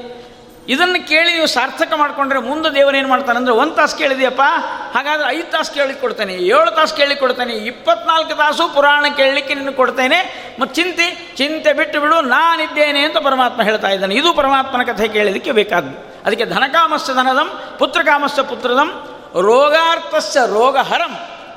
ಅನುಭವದಿಂದ ತಿಳ್ಕೊಳ್ಬೇಕ್ರಿ. ಪುರಾಣಕ್ಕೆ ಕೇಳಿ ಕೇಳಿ ನೀವು ಏನೂ ರೋಗ ಬರುವುದಿಲ್ಲ ಅಂತಂತಾರೆ. ಎಲ್ಲ ರೋಗಗಳನ್ನು ಪರಿಹಾರ ಮಾಡುವ ಭವರೋಗ ವೈದ್ಯ ಇವತ್ತು ಪರಮಾತ್ಮ ಅದಕ್ಕೆ ವೆಂಕಟೇಶ ಮಹಾತ್ಮೆಯಲ್ಲಿ ರೋಗಾರ್ಥಸ್ಯ ಚ ರೋಗಘ್ನಂ. ಎಲ್ಲ ತರಹದ ರೋಗಗಳನ್ನು ನಿವಾರಣೆ ಮಾಡಿ ಆರೋಗ್ಯವಂತರನ್ನಾಗಿ ಮಾಡುವಂತಹ ಜವಾಬ್ದಾರಿ ಹೊತ್ತ ದೇವರು ಧನ್ವಂತರಿ ದೇವರು. ಧನ್ವಂತರೆಂಗ ರುಚಿ ಧನ್ವಂಸ್ತರೇರಿತರು ಧನ್ವಂಸ್ತರೀ ಭವಸುಧಾ. ಭಾನ್ವಂತರಾವಸತ ತನ್ವಂತರೌಷಧ ನಿದೆ ಆ ಧನ್ವಂತರಿ ಒಳಗೆ ಕೂತಿದ್ದಾನೆ ಇವತ್ತು ಅದ, ಅದೇ ರೂಪದಲ್ಲೇ ಪರಮಾತ್ಮ ಇದ್ದಾನೆ. ವೆಂಕಟೇಶ ದೇವರಲ್ಲಿ ಪ್ರಾರ್ಥನೆ ಮಾಡೋಣ. ನಿನ್ನ ವೆಂಕಟೇಶ ಮಹಾತ್ಮೆ ಕೇಳಲಿಕ್ಕೆ ನಾವು ಕೂತಿದ್ದೇವೆ. ನಮ್ಮ ರೋಗ ಹರಣ ಮಾಡುವ ಜವಾಬ್ದಾರಿ ನಿನಗಿರಲಿ. ಯಾಕಂದ್ರೆ ಹತ್ತು ದಿವಸ ಪುರಾಣ ಕೇಳಿಕ್ಕೆ ಬರಬೇಕಲ್ಲ. ಇಲ್ಲ, ಅದರೊಳಗೆ ಒಬ್ಬರು ನಾಲ್ಕು ಒದ್ಕೊಂಡ್ರೆ ಏನು ಮಾಡೋದು? ಯಾರೂ ಬರಲಿಲ್ಲ ಅಂತ ಪುರಾಣ ಯಾರಿಗೆ ಹೇಳಬೇಕು? ಪುರಾಣದ ಆಚಾರ್ಯ ಆರಾಮಿಲ್ಲ ಅಂದರೂ ತ್ರಾಸ, ನಿಮಗೂ ಆರಾಮಿಲ್ಲ ಅಂದರೂ ತ್ರಾಸ, ವಕ್ತಾ, ಶ್ರೋತ ಇಬ್ಬರೂ ಸರಿಯಾಗಿರಬೇಕು. ಆರೋಗ್ಯವಂತರಾಗಲಿಕ್ಕೆ ಅನುಗ್ರಹ ಮಾಡಲಿ ಅಂತ ಪ್ರಾರ್ಥನೆ ಮಾಡ್ತಾ ಈ ಪುಣ್ಯವನ್ನು, ಫಲವನ್ನು ಹೇಳ್ತಾ ಇದ್ದಾರೆ. ಜ್ಞಾನಿನಾಮ್ ಜ್ಞಾನ ಸಾಧನಂ. ವೆಂಕಟೇಶ್ ಮಹಾತ್ಮೆ ಕೇಳೋದು ಅಂದರೆ ಏನು ಅದು ಕಥೆ ಗೊತ್ತಿದೆ ನಮಗೆ, ಅದನ್ನೇನು ಕೇಳೋದು ಅಂತಲ್ಲ. ಜ್ಞಾನಿನಾಮ್ ಜ್ಞಾನ ಸಾಧನಂ. ವೆಂಕಟೇಶ ಮಹಾತ್ಮೆಯ ಸಮಗ್ರವಾದ ಸಾರ ಏನು ಅಂದರೆ ವೇದಗಳು, ಉಪನಿಷತ್ತುಗಳು, ಮಹಾಭಾರತ ಮತ್ತು ಬ್ರಹ್ಮಸೂತ್ರ, ಎಲ್ಲ ಗಾಯತ್ರಿ ಮಂತ್ರ, ಎಲ್ಲದರ ಸಾರ ರೂಪವಾದಂತಹ ರಸವನ್ನು ಈ ವೆಂಕಟೇಶ ಮಹಾತ್ಮೆಯಲ್ಲಿ ತುಂಬಿಟ್ಟಿದ್ದಾರೆ. ಅದಕ್ಕೆ ವೆಂಕಟೇಶ ಮಹಾತ್ಮೆ ಕೇಳೋದು ಅಂದರೆ ಒಂದೇ, ವೇದದ ಸಾರವನ್ನು ತಿಳ್ಕೊಳ್ಳೋದು ಅಂದರೆ ಒಂದೇ. ಇತಿಹಾಸ ಪುರಾಣಾಭ್ಯಾಂ ವೇದಂ ಸಂಬ್ರಹ್ಮೇತ್ ಆ ದೃಷ್ಟಿಯಿಂದ ಜ್ಞಾನಿನಾಂ ಜ್ಞಾನ ಸಾಧನಂ. ಕೆಲವರು ಪ್ರವಚನಕ್ಕೆ ಬರ್ತಾ ಇರ್ತಾರೆ. ಏನಂದರೆ, ನಮಗೂ ಇಷ್ಟು ಗೊತ್ತದ, ಇವ್ರು ಯಾರೋ ಹೊಸಬರು ಬಂದಾರಂತ, ಇವ್ರಿಗೇನು ಗೊತ್ತದ ನೋಡಿಬಿಡೋಣ ಅಂತ ನೋಡ್ಲಿಕ್ಕೆ ಬಂದಿರ್ತಾರೆ. ಅದಕ್ಕೆ ಅಂಥವ್ರು ಯಾರ್ಯಾರು ನೋಡ್ಲಿಕ್ಕೆ ಬಂದೀರಿ? ನಾನೂ ಸ್ವತಂತ್ರ ಅಲ್ಲ, ನೀವು ಸ್ವತಂತ್ರ ಅಲ್ಲ. ತಿಳಿಸುವವನು ನೀನು, ತಿಳಿಯುವವನು ನೀನು, ತಿಳಿದುದಕ್ಕೆ ಫಲ ನೀನು ಅಂತ ದಾಸರ ಹೇಳಿದ ಹಾಗೆ ಆ ಭಗವಂತ ಕೊಟ್ಟ ಒಂದು ಯಥಾಮತಿ ಅಂತ ಏನಿರ್ತದಲ್ಲ, ಪರಮಾತ್ಮ ಕೊಟ್ಟಂಥ ಬುದ್ಧಿಯಿಂದ ನಾವಿಲ್ಲಿ ಹೇಳಬೇಕು. ಯಾಕೆಂದರೆ ಭಾಗವತದಲ್ಲಿ ಮಧ್ವಾಚಾರ್ಯ ಹೇಳ್ತಾ ಇದ್ದಾರೆ ಜನ್ಮಾದ್ಯಸ್ಯ ಯದನ್ಮಯಾದಿದರದಚ್ಚಾರ್ತೇಶ್ವ ವಿಘ್ನಸ್ವರಾಟ್ ತೇನೇ ಬ್ರಹ್ಮ ಹೃದಯ ಆದಿಕವಯೇ ಮುಖ್ಯಂತಿ ಮುಖ್ಯಂತಿ ಎಂ ಸೂರಯ. ಸೂರಯ ಪಂಡಿತಾ ಅಪಿ ಮುಖ್ಯಂತಿ. ನಾವು ನೀವು ಯಾವ ಲೆಕ್ಕ ಅಂತ ಹೇಳ್ತಾ ಇದ್ದಾರೆ. ಸಾಕ್ಷಾತ್ ಲಕ್ಷ್ಮೀದೇವಿ ಸಹಿತ ಭಗವಂತನ ಅನಂತವಾದ ಮಹಿಮೆಗಳನ್ನು ವರ್ಣನೆ ಮಾಡಿ ನರಮಾಪಿ ಪದಾಂಗುಲೀಲ ಸಣ್ಣ ಅನಂತ ಸದ್ಗುಣಾನ್ ಅನಂತವಾದ ಗುಣಗಳನ್ನು ವರ್ಣಿಸಿ, ಗುಣಿಸಿ, ಎಣಿಸಿ ಲಕ್ಷ್ಮೀದೇವಿ ಹೇಳ್ತಾಳೆ, ನನ್ನ ಕಡೆಯಿಂದ ಆಗೋದಿಲ್ಲ ಅಂತ ಅವಳೇ ಹೇಳಿದ ಮೇಲೆ, ಇನ್ನು ನಾವು ಕಾಚಿ ಕುಚಿ ಆಚಾರ್ಯರು ಯಾವ ಲೆಕ್ಕ? ನಾವು ಏನು ಹೇಳೋದಿಲ್ಲ ನೀವೇನು ಕೇಳೋದಿಲ್ಲ. ಹೇಳುವವನು ಅವನು, ಕೇಳುವವರು ನೀವು ಅಂದರೆ ಒಳಗೆ ಭಗವಂತ ನಿಂತು ಕೇಳಿಸ್ತಾನೆ. ಇಂತಹ ಒಂದು ಅದ್ಭುತವಾದ ಕಾರ್ಯ ಶ್ರೀ ವಿಷ್ಣು ಪ್ರೇರಣೆಯ, ಶ್ರೀ ವಿಷ್ಣು ಪ್ರೀತ್ಯರ್ಥಂ ಅಂತ ಅನುಸಂಧಾನ ಮಾಡಿಕೊಂಡು ನವರಾತ್ರಿಯಲ್ಲಿ ನಾವು ಶ್ರವಣ ಮಾಡಲಿಕ್ಕೆ ಕೂಡಬೇಕು ಅಂತ ಇಷ್ಟೆಲ್ಲ ಹೇಳಿದ್ದಾರೆ. ಅದಕ್ಕೆ ಬೇ, ಬೇಕಾದಷ್ಟು ಮಹಿಮೆಗಳಾಗಿವೆ ಅಂತಕೊಂಡು ಹೇಳಿ, ಈ ಒಂದು ಪುರಾಣವನ್ನು ಕೇಳಪ್ಪ ಜನಕ ಮಹಾರಾಜ ಅಂತ ಹೇಳಿದಾಗ ವದವೈಕುಂಠ ಮಹಾತ್ಮ್ಯಂ ಕಲವು ತಚ್ಚರಿತಂ ಕಥಂ ಅಂತ ಈ ರೀತಿಯಾಗಿ ಕೇಳ್ತಾ ಇದ್ದಾನೆ ಜನಕ ಮಹಾರಾಜ ಮುಂದೆ ಶತಾನಂದರು. ನಾಲ್ಕು ಯುಗಗಳಲ್ಲಿ, ನಾಲ್ಕು ನಾಮಗಳು ಬಂದು ಈ ಪರ್ವತಕ್ಕೆ ಅಂತ ಹೇಳ್ತಾ ಇದ್ದಾರೆ. ಅದರಲ್ಲಿ ಮೊದಲನೇದಾಗಿ ಕೃತಯುಗದಲ್ಲಿ ವೃಷಭಾಚಲ ಅಂತ ಇದಕ್ಕೆ ಹೆಸರು ಬಂತು. ವೃಷಭನಾಮಕರಾದ ರಾಕ್ಷಸ ಇದ್ದ. ಅವನದೊಂದು ವಿಚಿತ್ರ ಕಥೆ. ಅವನು ಐದು ಸಾವಿರ ವರ್ಷ ನರಸಿಂಹದೇವರ ಸಾಲಿಗ್ರಾಮಕ್ಕೆ ಪೂಜೆ ಮಾಡಿ ಹೂ ಏರಿಸಿದ್ದಂತೆ ನಾವು ಹೂ ಏರಿಸ್ತೀವಿ ರೀ ನಮ್ಮ ಹೂವಿನ ಕಥೆ ಗೊತ್ತಲ್ಲ ನಿಮಗೆ. ಅಲ್ಲಿ ಶತಾಪರಾಧ ಸ್ತೋತ್ರ ಬರೆದಾರ. ಕಳ್ತನ ಮಾಡಿದ ಹೂ ಏರಿಸಬಾರ್ದಂತ ಮಂದಿ ಮನೆ ಕಂಪೌಂಡ್ನೊಳಗೆ ಮುಂಜಾನೆ ವಾಕಿಂಗ್ ಹೋಗಿ, ಎಲ್ಲೆಲ್ಲಿದ್ದು ಎಲ್ಲ ಹರ್ಕೊಂಡು ಬಂದು ಮನೆಯಲ್ಲಿ ಏರಿಸೋದು ಕೆಲವರು ಇರ್ತಾರೆ. ಕೆಲವರು ಪಾಪ ಮಾರಾಟ ಮಾಡಿದ್ದು ದುಡ್ಡು ಕೊಟ್ಟು ತೊಗೊಳ್ತೀವಲ್ಲ ಅದು ತೊಗೊಳ್ತಾರೆ. ಆದರೆ ಅದರಲ್ಲಿ ಕೂಡ ಒಂದು ನಿಯಮ ಮಾಡಿದ್ದಾರೆ ಏನಂದರೆ, ಅವ್ರು ಏನು ರೇಟ್ ಹೇಳ್ತಾರೆ ಅದಷ್ಟಕ್ಕೆ ತೊಗೊಳ್ಬೇಕಂತೆ. ನಾವು ಅದು ಅವ್ರು ಐವತ್ತು ರೂಪಾಯಿ ಹೇಳೋದು, ನಾವು ಮೂವತ್ತು ರೂಪಾಯಿ ಅಂತ ಏನು ಜಗಳಾಡ್ತೀವಲ್ಲ ಅದು ಕಳ್ತನದ ಮಾಲು ಅಂತ. ಹಂಗೆ ಕೇಳಬಾರ್ದು. ಆ ಹೂವಿನವ್ರು ಏನು ಹೇಳ್ತಾರ, ನೇರ ಎಷ್ಟು ಹೇಳ್ತೆ ಹೇಳು. ಹೇಳಿದ ತಕ್ಷಣ ಕೊಟ್ಟು ಬಿಡೋದು, ತೊಗೊಂಡು ಬಂದುಬಿಡೋದು ಅದು ಹೂವು ದೇವರಿಗೆ ಬರ್ತದೆ ಅಂತ ಸ್ವಲ್ಪ ಅಮೆಂಡ್ಮೆಂಟ್ ಮಾಡಿದ್ದಾರೆ, ಮಾರಾಟ ಮಾಡಿದ್ದು. ಅದು ಬರ್ತದಂತೆ. ಪುಣ್ಯ ಏನು ಅಂದರೆ ಆ ಹೂ ಮಾರೋರು ಇಲ್ಲಿ ಒಳಗೆ ಬಂದಿಲ್ಲ. ಇಲ್ಲಾಂದ್ರೆ ಈ ಈ ವಿಷಯ ಅವ್ರಿಗೆ ಗೊತ್ತಾದರೆ, ನಾವು ಹೇಳಿದಷ್ಟು ಕೊಯ್ತಾರಂತ ಗೊತ್ತಾದರೆ, ಇದು ಸಮಸ್ಯೆ. ಅದಕ್ಕೆ ಅವ್ರು ಪುರಾಣಕ್ಕೆ ಬರೋದೇ ಇರೋದೇ ಚಲೋ ಅಂತ ಅನ್ನಿಸ್ತದೆ ಇದೆಲ್ಲ ನೋಡ್ರಿ, ಪುರಾಣಗಳಲ್ಲಿ ಏನೇನು ನ್ಯಾಯ, ನಿಯಮಗಳನ್ನು ಹೇಳಿದ್ದಾರೆ. ಆಶ್ಚರ್ಯ ಅಂದರೆ ಇಂಥ ಹೂಗಳನ್ನು ಏರಿಸೋದು ನಮ್ಮನೆ ಬರಹ. ಆದರೆ ಈ ವೃಷಭಾಚಲ, ವೃಷಭಾಸುರ ಅವನು ಹೂ ಏರಿಸ್ತಾ ಇದ್ದಾನೆ. ಯಾವ ಹೂ ಏರಿಸಿದ ಅಂದರೆ ಸ್ವಶಿರ ಪುಷ್ಪಂ ಅಂತಾರೆ. ತನ್ನ ತಲೆಯನ್ನೇ ಹೂವನ್ನಾಗಿ ಮಾಡಿ ಏರಿಸಿದ್ದಂತೆ ದೇವರು. ಆ ನರಸಿಂಹದೇವರು ಆನಂದ ಸುಂದರರಾಗಿದ್ದಾರೆ. ಆದರೆ ಒಂದು ಕೆಟ್ಟ ಕೆಲಸ ಮಾಡ್ತಿದ್ದ. ಪೂಜೆ ಎಲ್ಲ ಮುಗಿದ ಮೇಲೆ ಎಲ್ಲರಿಗೂ ತೊಂದರೆ ಕೊಡೋದು. ಅದು ಅಸುರನ ಗುಣ ಅದು. ಕೊನೆಗೆ ಸಿಟ್ಟು ಬಂದು ನರಸಿಂಹದೇವರು ಪ್ರತ್ಯಕ್ಷ ಆದರು. ಪ್ರತ್ಯಕ್ಷ ಆದ ಮೇಲೆ ಅವ ಹೇಳಿದ, ಏನು ಬರಬೇಕು ನೀನು ಕೇಳುವನು ಅವಂದ, ನನಗ ನಯಾಚೆ ಮೋಕ್ಷಂ ಸ್ವರ್ಗಂ ಪಾರಮೇಷ್ಠ ಪದಂ. ನನಗೇನು ಬೇಕಾಗಿಲ್ಲ. ಯುದ್ಧ ಭಿಕ್ಷಾಂಚ ದೇಹಿಮೇ ಅಂದ. ಯುದ್ಧ ಬೇಕು, ನನಗೆ ನಿನಗೆ ಜಗಾಡಲಿಕ್ಕೆ ಅಂತಂದ. ಆಗಲಿ ಅಂತೇಳಿ ದಶಾವತಾರವನ್ನು ಮಾಡಿದ. ಇವನು ದಶಾವತಾರವನ್ನು ಮಾಡಿ ಅವರ ಜೊತೆ ಯುದ್ಧ ಮಾಡ್ತಾ ಇದ್ದಾನೆ. ಕೊನೆಗೆ ಪರಮಾತ್ಮನಿಗೆ ಸಿಟ್ಟು ಬಂತು. ಯಾಕೆಂದರೆ ನನ್ನ ಸಮ ಅಂದಿಯಲ್ಲ. ಅದು ಸ್ವಲ್ಪ ಕಷ್ಟ ಪರಮಾತ್ಮನಿಗೆ. ಎಲ್ಲ ಸಹನೆ ಮಾಡ್ತಾನೆ ರೀ ದೇವರು. ನಾನೂ ದೇವರು ಒಂದೇ ಅಂದರೆ ಕಷ್ಟ ಆಗ್ತದೆ. ಅದಕ್ಕೋಸ್ಕರವಾಗಿ ನನ್ನ ಭಕ್ತ ಅಂತ ಹೇಳಿ ಹೇಳಬೇಕೆ ಹೊರತು ನಾನೇ ನೀನು ಅಂತ ಹೇಳಿಬಿಟ್ರೆ ಕಷ್ಟ ಆಗ್ತದೆ. ಅದಕ್ಕೋಸ್ಕರವಾಗಿ ದೇವರಿಂದ ನನ್ನ ಸುದರ್ಶನ ಚಕ್ರನ ನಿನ್ನ ತಲೆಯನ್ನು ಕತ್ತರಿಸಿಬಿಡ್ತೇನೆ ಅಂತಂದ. ಅವನು ಅದಕ್ಕಾಗೇ ಕಾಯ್ತಾ ಇದ್ದ. ಅವನೇನು ಹೇಳ್ತಾನಂದ್ರೆ, ಹಿಂದಕ್ಕೆ ಕೀರ್ತಿಮಾನ್ ಅಂತ ಒಬ್ಬ ರಾಜ ಇದ್ದಂತ ಅಸುರ. ಅವನು ಆ ಕೀರ್ತಿಮಾನ್ ಎನ್ನುವ ಅಸುರ ದೇವರ ಸುದರ್ಶನ ಚಕ್ರದಿಂದ ಹತನಾಗಿ ಮೋಕ್ಷವನ್ನು ಪಡೆದಂತೆ. ಅದಕ್ಕೆ ಇದು ಗೊತ್ತಿತ್ತು ಅವನಿಗೆ ಪುರಾಣದಲ್ಲಿ ಕೇಳಿದ್ದ. ಮೂಲತಃ ಅಸುರನಾದರೂ ಯೋಗ್ಯ ಜೀವ ಅಂತ ತಿಳಿದುಕೊಳ್ಬೇಕು. ಆದ್ದರಿಂದ ಹೋಗೋ ಮಾರ್ಗ ಹೀಗಿತ್ತು. ಪರಮಾತ್ಮನನ್ನು ಹೊಂದುವ ಮಾರ್ಗಗಳು ಅನೇಕ. ಅನೇಕ ಮಾರ್ಗಗಳು. ಒಬ್ಬೊಬ್ಬರಿಗೆ ಒಂದೊಂದು ಥರ ಇರ್ತದೆ ರೀ ಕೆಲವ್ರು ಏನಂದರೆ, ದೇವರನ್ನು ಸ್ತೋತ್ರ ಮಾಡ್ತೀವಿ ಅಂತ ಕೆಲವ್ರಿಗೆ ಏನಂದರೆ, ಸ್ತೋತ್ರ ಮಾಡೋ ಗುಣನೇ ಇರುವುದಿಲ್ಲ ರೀ ಟೀಕಾ ಮಾಡೋ ಗುಣ ಇರ್ತದೆ. ಬೇರೆಯವ್ರನ್ನ ಬೈಯೋದು, ನಿಂದ ಮಾಡೋದು. ಅದರ ನಿಂದನೇ ಆನಂದ ಪಡೋದು. ಅವರಂದರು, ದಾಸರಂದರು, ಭಗವದ್ಭಕ್ತರಂದರು ಭಾಗವತದಲ್ಲಿ ಹೇಳ್ತಾ ಇದ್ದಾರೆ. ನೀನು ಬೈದು ದೇವರನ್ನ ಉಪಾಸನೆ ಮಾಡ್ತೀಯಾ? ಹಾಗಾದ್ರೆ ಅದನ್ನೇ ಮಾಡು ಅಂದರು. ನಮ್ಮ ದಾಸರು ಅದಕ್ಕೆ ಮಾಡಿಕೊಟ್ರು ನೋಡ್ರಿ. ಏನೇನು ಬರೆದ್ರು ಹಾಡುಗಳನ್ನು? ದೇವರನ್ನು. ಅಲ್ಲಿ ಕೆಲವರು ಈಗ ಲಕ್ಷ್ಮೀ ಶೋಭಾನದಲ್ಲಿ ಲಕ್ಷ್ಮೀದೇವಿ ಮಾಲೆ ಹಾಕಬೇಕಾದ್ರೆ ಉಳಿದ ದೇವತೆಗಳನ್ನೆಲ್ಲ ಒಂದು ಸ್ವಲ್ಪ ಲೆಕ್ಕ, ಸ್ವಯಂವರ ಅಲ್ಲ ಅದು. ಅದಕ್ಕಾಗಿ ಅವ್ರು ಹಂಗಿದ್ದಾರೆ, ಇವ್ರು ಹಿಂಗಿದ್ದಾರೆ ಅಂತ ಹೇಳೋ ಕ್ರಮ ಇತ್ತು. ಅದನ್ನು ಓದಿದವ್ರಿಗೆ ಕೆಲವ್ರಿಗೆ ಏನು ಅನುಮಾನ ಬರ್ತಂದ್ರೆ ಈ ಹಾಗೆಲ್ಲ ಯಾಕೆ ಬೈಬೇಕು? ಬೇರೆ ಬೇರೆ ದೇವತೆಗಳನ್ನು ಬೈದು, ಋಷಿಗಳನ್ನು ಬೈದು, ಈ ಮುಕುಂದನೇ ತನ್ನ ಪತಿಯನ್ನು ಮಾಲೆ ಹಾಕಿದ್ಲು ಅಂತ ಏನು ಹೇಳ್ತಾರಲ್ಲ, ಇದು ಸರಿಯಲ್ಲ ಅಂತ ಕೆಲವರು ತಲೆಯಲ್ಲಿ ಬರ್ಬೋದು ಅದನ್ನು ಓದಿದಾಗ. ವಾದಿರಾಜ ತೀರ್ಥ ಶ್ರೀಪಾದಂಗಳವರು ಮಾಡಿದ ಈ ಕೃತಿಯಲ್ಲಿ ಇಂಥ ದೋಷ ನಾವು ಕಾಣಲಿಕ್ಕೆ ಹೋದರೆ ತಪ್ಪಾಗ್ತದೆ. ಅದಕ್ಕಾಗಿ ಉತ್ತರ ಏನು ಅಂದರೆ, ನಮ್ಮ ದೇಶದಲ್ಲಿ ಒಂದು ಸಂಪ್ರದಾಯ. ನಮ್ಮ ನಮ್ಮ ಇಷ್ಟವಾದ ದೇವತೆಗಳನ್ನು ಸ್ತೋತ್ರನೂ ಮಾಡಬಹುದು, ನಿಂದಾಸ್ತುತಿನೂ ಮಾಡಬಹುದು ಅಂತ. ಎಲ್ಲ ದೇವತೆಗಳು, ಗಣಪತಿ ಇರಲಿ, ಶಿವ ಇರಲಿ, ಪಾರ್ವತಿ ಇರಲಿ, ಯಾರೇ ಇದ್ದರೂ ನಿಂದಾಸ್ತುತಿ. ನೋಡಲಿಕ್ಕೆ ನಿಂದ, ಒಳಗೆಲ್ಲ ಸ್ತುತಿ. ಇದು ಬಹಳ ಅದ್ಭುತ. ಮತ್ತು ನೀವು ವೈಷ್ಣವರು ಯಾರ್ಯಾರನ್ನು ನಿಂದಾಸ್ತುತಿ ಮಾಡ್ತೀರಿ ಅಂದರೆ, ಮೊದಲು ನಮ್ಮ ದೇವರನ್ನೇ ಬಿಡುವುದಿಲ್ಲ ನಾವು ಅಂತ. ನಮ್ಮ ಕೃಷ್ಣನ್ನೇ ಬಿಟ್ಟಿಲ್ಲ, ನಮ್ಮ ವೆಂಕಟರಮಣನೇ ಬಿಟ್ಟಿಲ್ಲ. ಏನಂತ ಹೇಳ್ತೀವಿ? ಬಡವ ಬ್ರಾಹ್ಮಣನಾಗಿ ಅಲೆದ, ತನ್ನ ಹಳೆದ ತಾಯಿಯ ಶಿರವ ಕಡಿದ ಹಳೆ, ಬಡವ ಬ್ರಾಹ್ಮಣನಾಗಿ ಅಲೆದ, ಬಡ ಬ್ರಾಹ್ಮಣನಾಗಿ ವಾಮನನಾಗಿ ತಿರುಗಾಡಿದ, ತನ್ನ ಹಳೆದ ತಾಯಿಯ ಶಿರವ ಕಡಿದ, ಮಡದಿ ತಮ್ಮರ ಕೂಡಿ ಅಡವಿಗೆ ಸೇರಿದ. ಏನು ನಮ್ಮ ದೇವರನ್ನ ಒಟ್ಟಿಗೆ? ಬತ್ತಲೇ ನಿಂತಿದ್ದನಾಗ ಅಂತ ಹೀಗೆಲ್ಲ ಬೈತಾ ಇದ್ದೇವೆ. ಬಯೋದಂದ್ರೆ ಬಯೋದಲ್ಲ, ದೇವರನ್ನು ವರ್ಣನೆ ಮಾಡೋದು ಅಂತ. ಯಾವ ಮೂಲಕವಾಗಿ ಆದರೂ ದೇವರನ್ನ ಸ್ತೋತ್ರ ಮಾಡಿರಿ. ಈ ವೃಷಭಾಸುರ, ಇದು ವಿಚಿತ್ರ, ಏನು ತಲೆಯನ್ನು ಕತ್ತರಿಸಿ ದೇವರಿಗೆ ಕೊಟ್ಟ. ನರಸಿಂಹದೇವರು ಬಂದರು, ಅವ್ರ ಜೊತೆ ಯುದ್ಧ ಮಾಡ್ತೀನಿ ಅಂದ. ಆಯ್ತಪ್ಪ, ನಿನ್ನ ಭಕ್ತ ಇದು ಆಗಲಿ ಅಂದರು. ಆದರೆ ಮೂಲ ರೂಪ ಗರುಡ ವಾಹನನಾಗಿ ಏನು ಮೂಲ ರೂಪದಲ್ಲಿ ಬಂದಾಗ ಅದು ರೂಪ ತಗೊಂಡ ಕೃತಕ ಗರುಡ, ಕೃತಕ ಕೈಗಳನ್ನು ಮಾಡಿಕೊಂಡು ನಾರಾಯಣನಂತಲೇ ಬಂದುಬಿಟ್ನಲ್ಲ. ಅವಾಗ ಸಿಟ್ಟು ಬಂತು. ಆ ಸುದರ್ಶನ ಚಕ್ರನ ತಲೆಯನ್ನು ಕತ್ತರಿಸಬೇಕು ಅಂತ ಹೊರಡ್ತಾ ಇದ್ದಾನೆ. ಅಲ್ಲಿ ಒಂದು ಮಾತನ್ನು ಹೇಳ್ತಾ ಇದ್ದಾರೆ. ಯಚ್ಚಕ್ರೇಣ ಪ್ರತಪ್ತಸ್ತು ಮುಕ್ತಿ ಮೇತೀನ ಸಂಶಯ.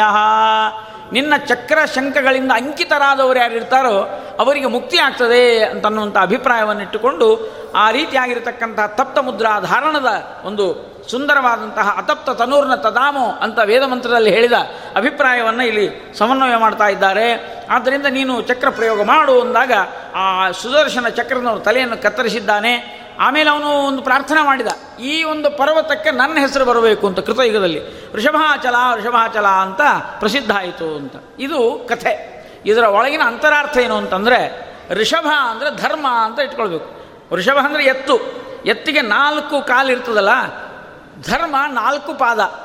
ಅದಕ್ಕಾಗಿ ಆ ನಾಲ್ಕು ಪಾದದಿಂದ ಕೂಡಿದ ಧರ್ಮವನ್ನೇ ವೃಷಭ ಅಂತ ಇಟ್ಕೊಳ್ಳೋಣ. ವೃಷಭ ಅಸುರನಾಗಿದ್ದ ಮೊದಲಿಗೆ. ಧರ್ಮ ಅಸುರತ್ವವನ್ನು ಪಡಿಬಾರದು ಅಂತ. ಯಾವಾಗಲೂ ಧರ್ಮ ಅಸುರ ಅಲ್ಲ, ಧರ್ಮ ಸುರ ಅದು. ಅಂದರೆ ದೇವತೆಗಳಂತೆ ಸಾತ್ವಿಕವಾದದ್ದು ಅದನ್ನು ಅಸುರತ್ವ ಮಾಡಿಕೊಂಡಿದ್ದ.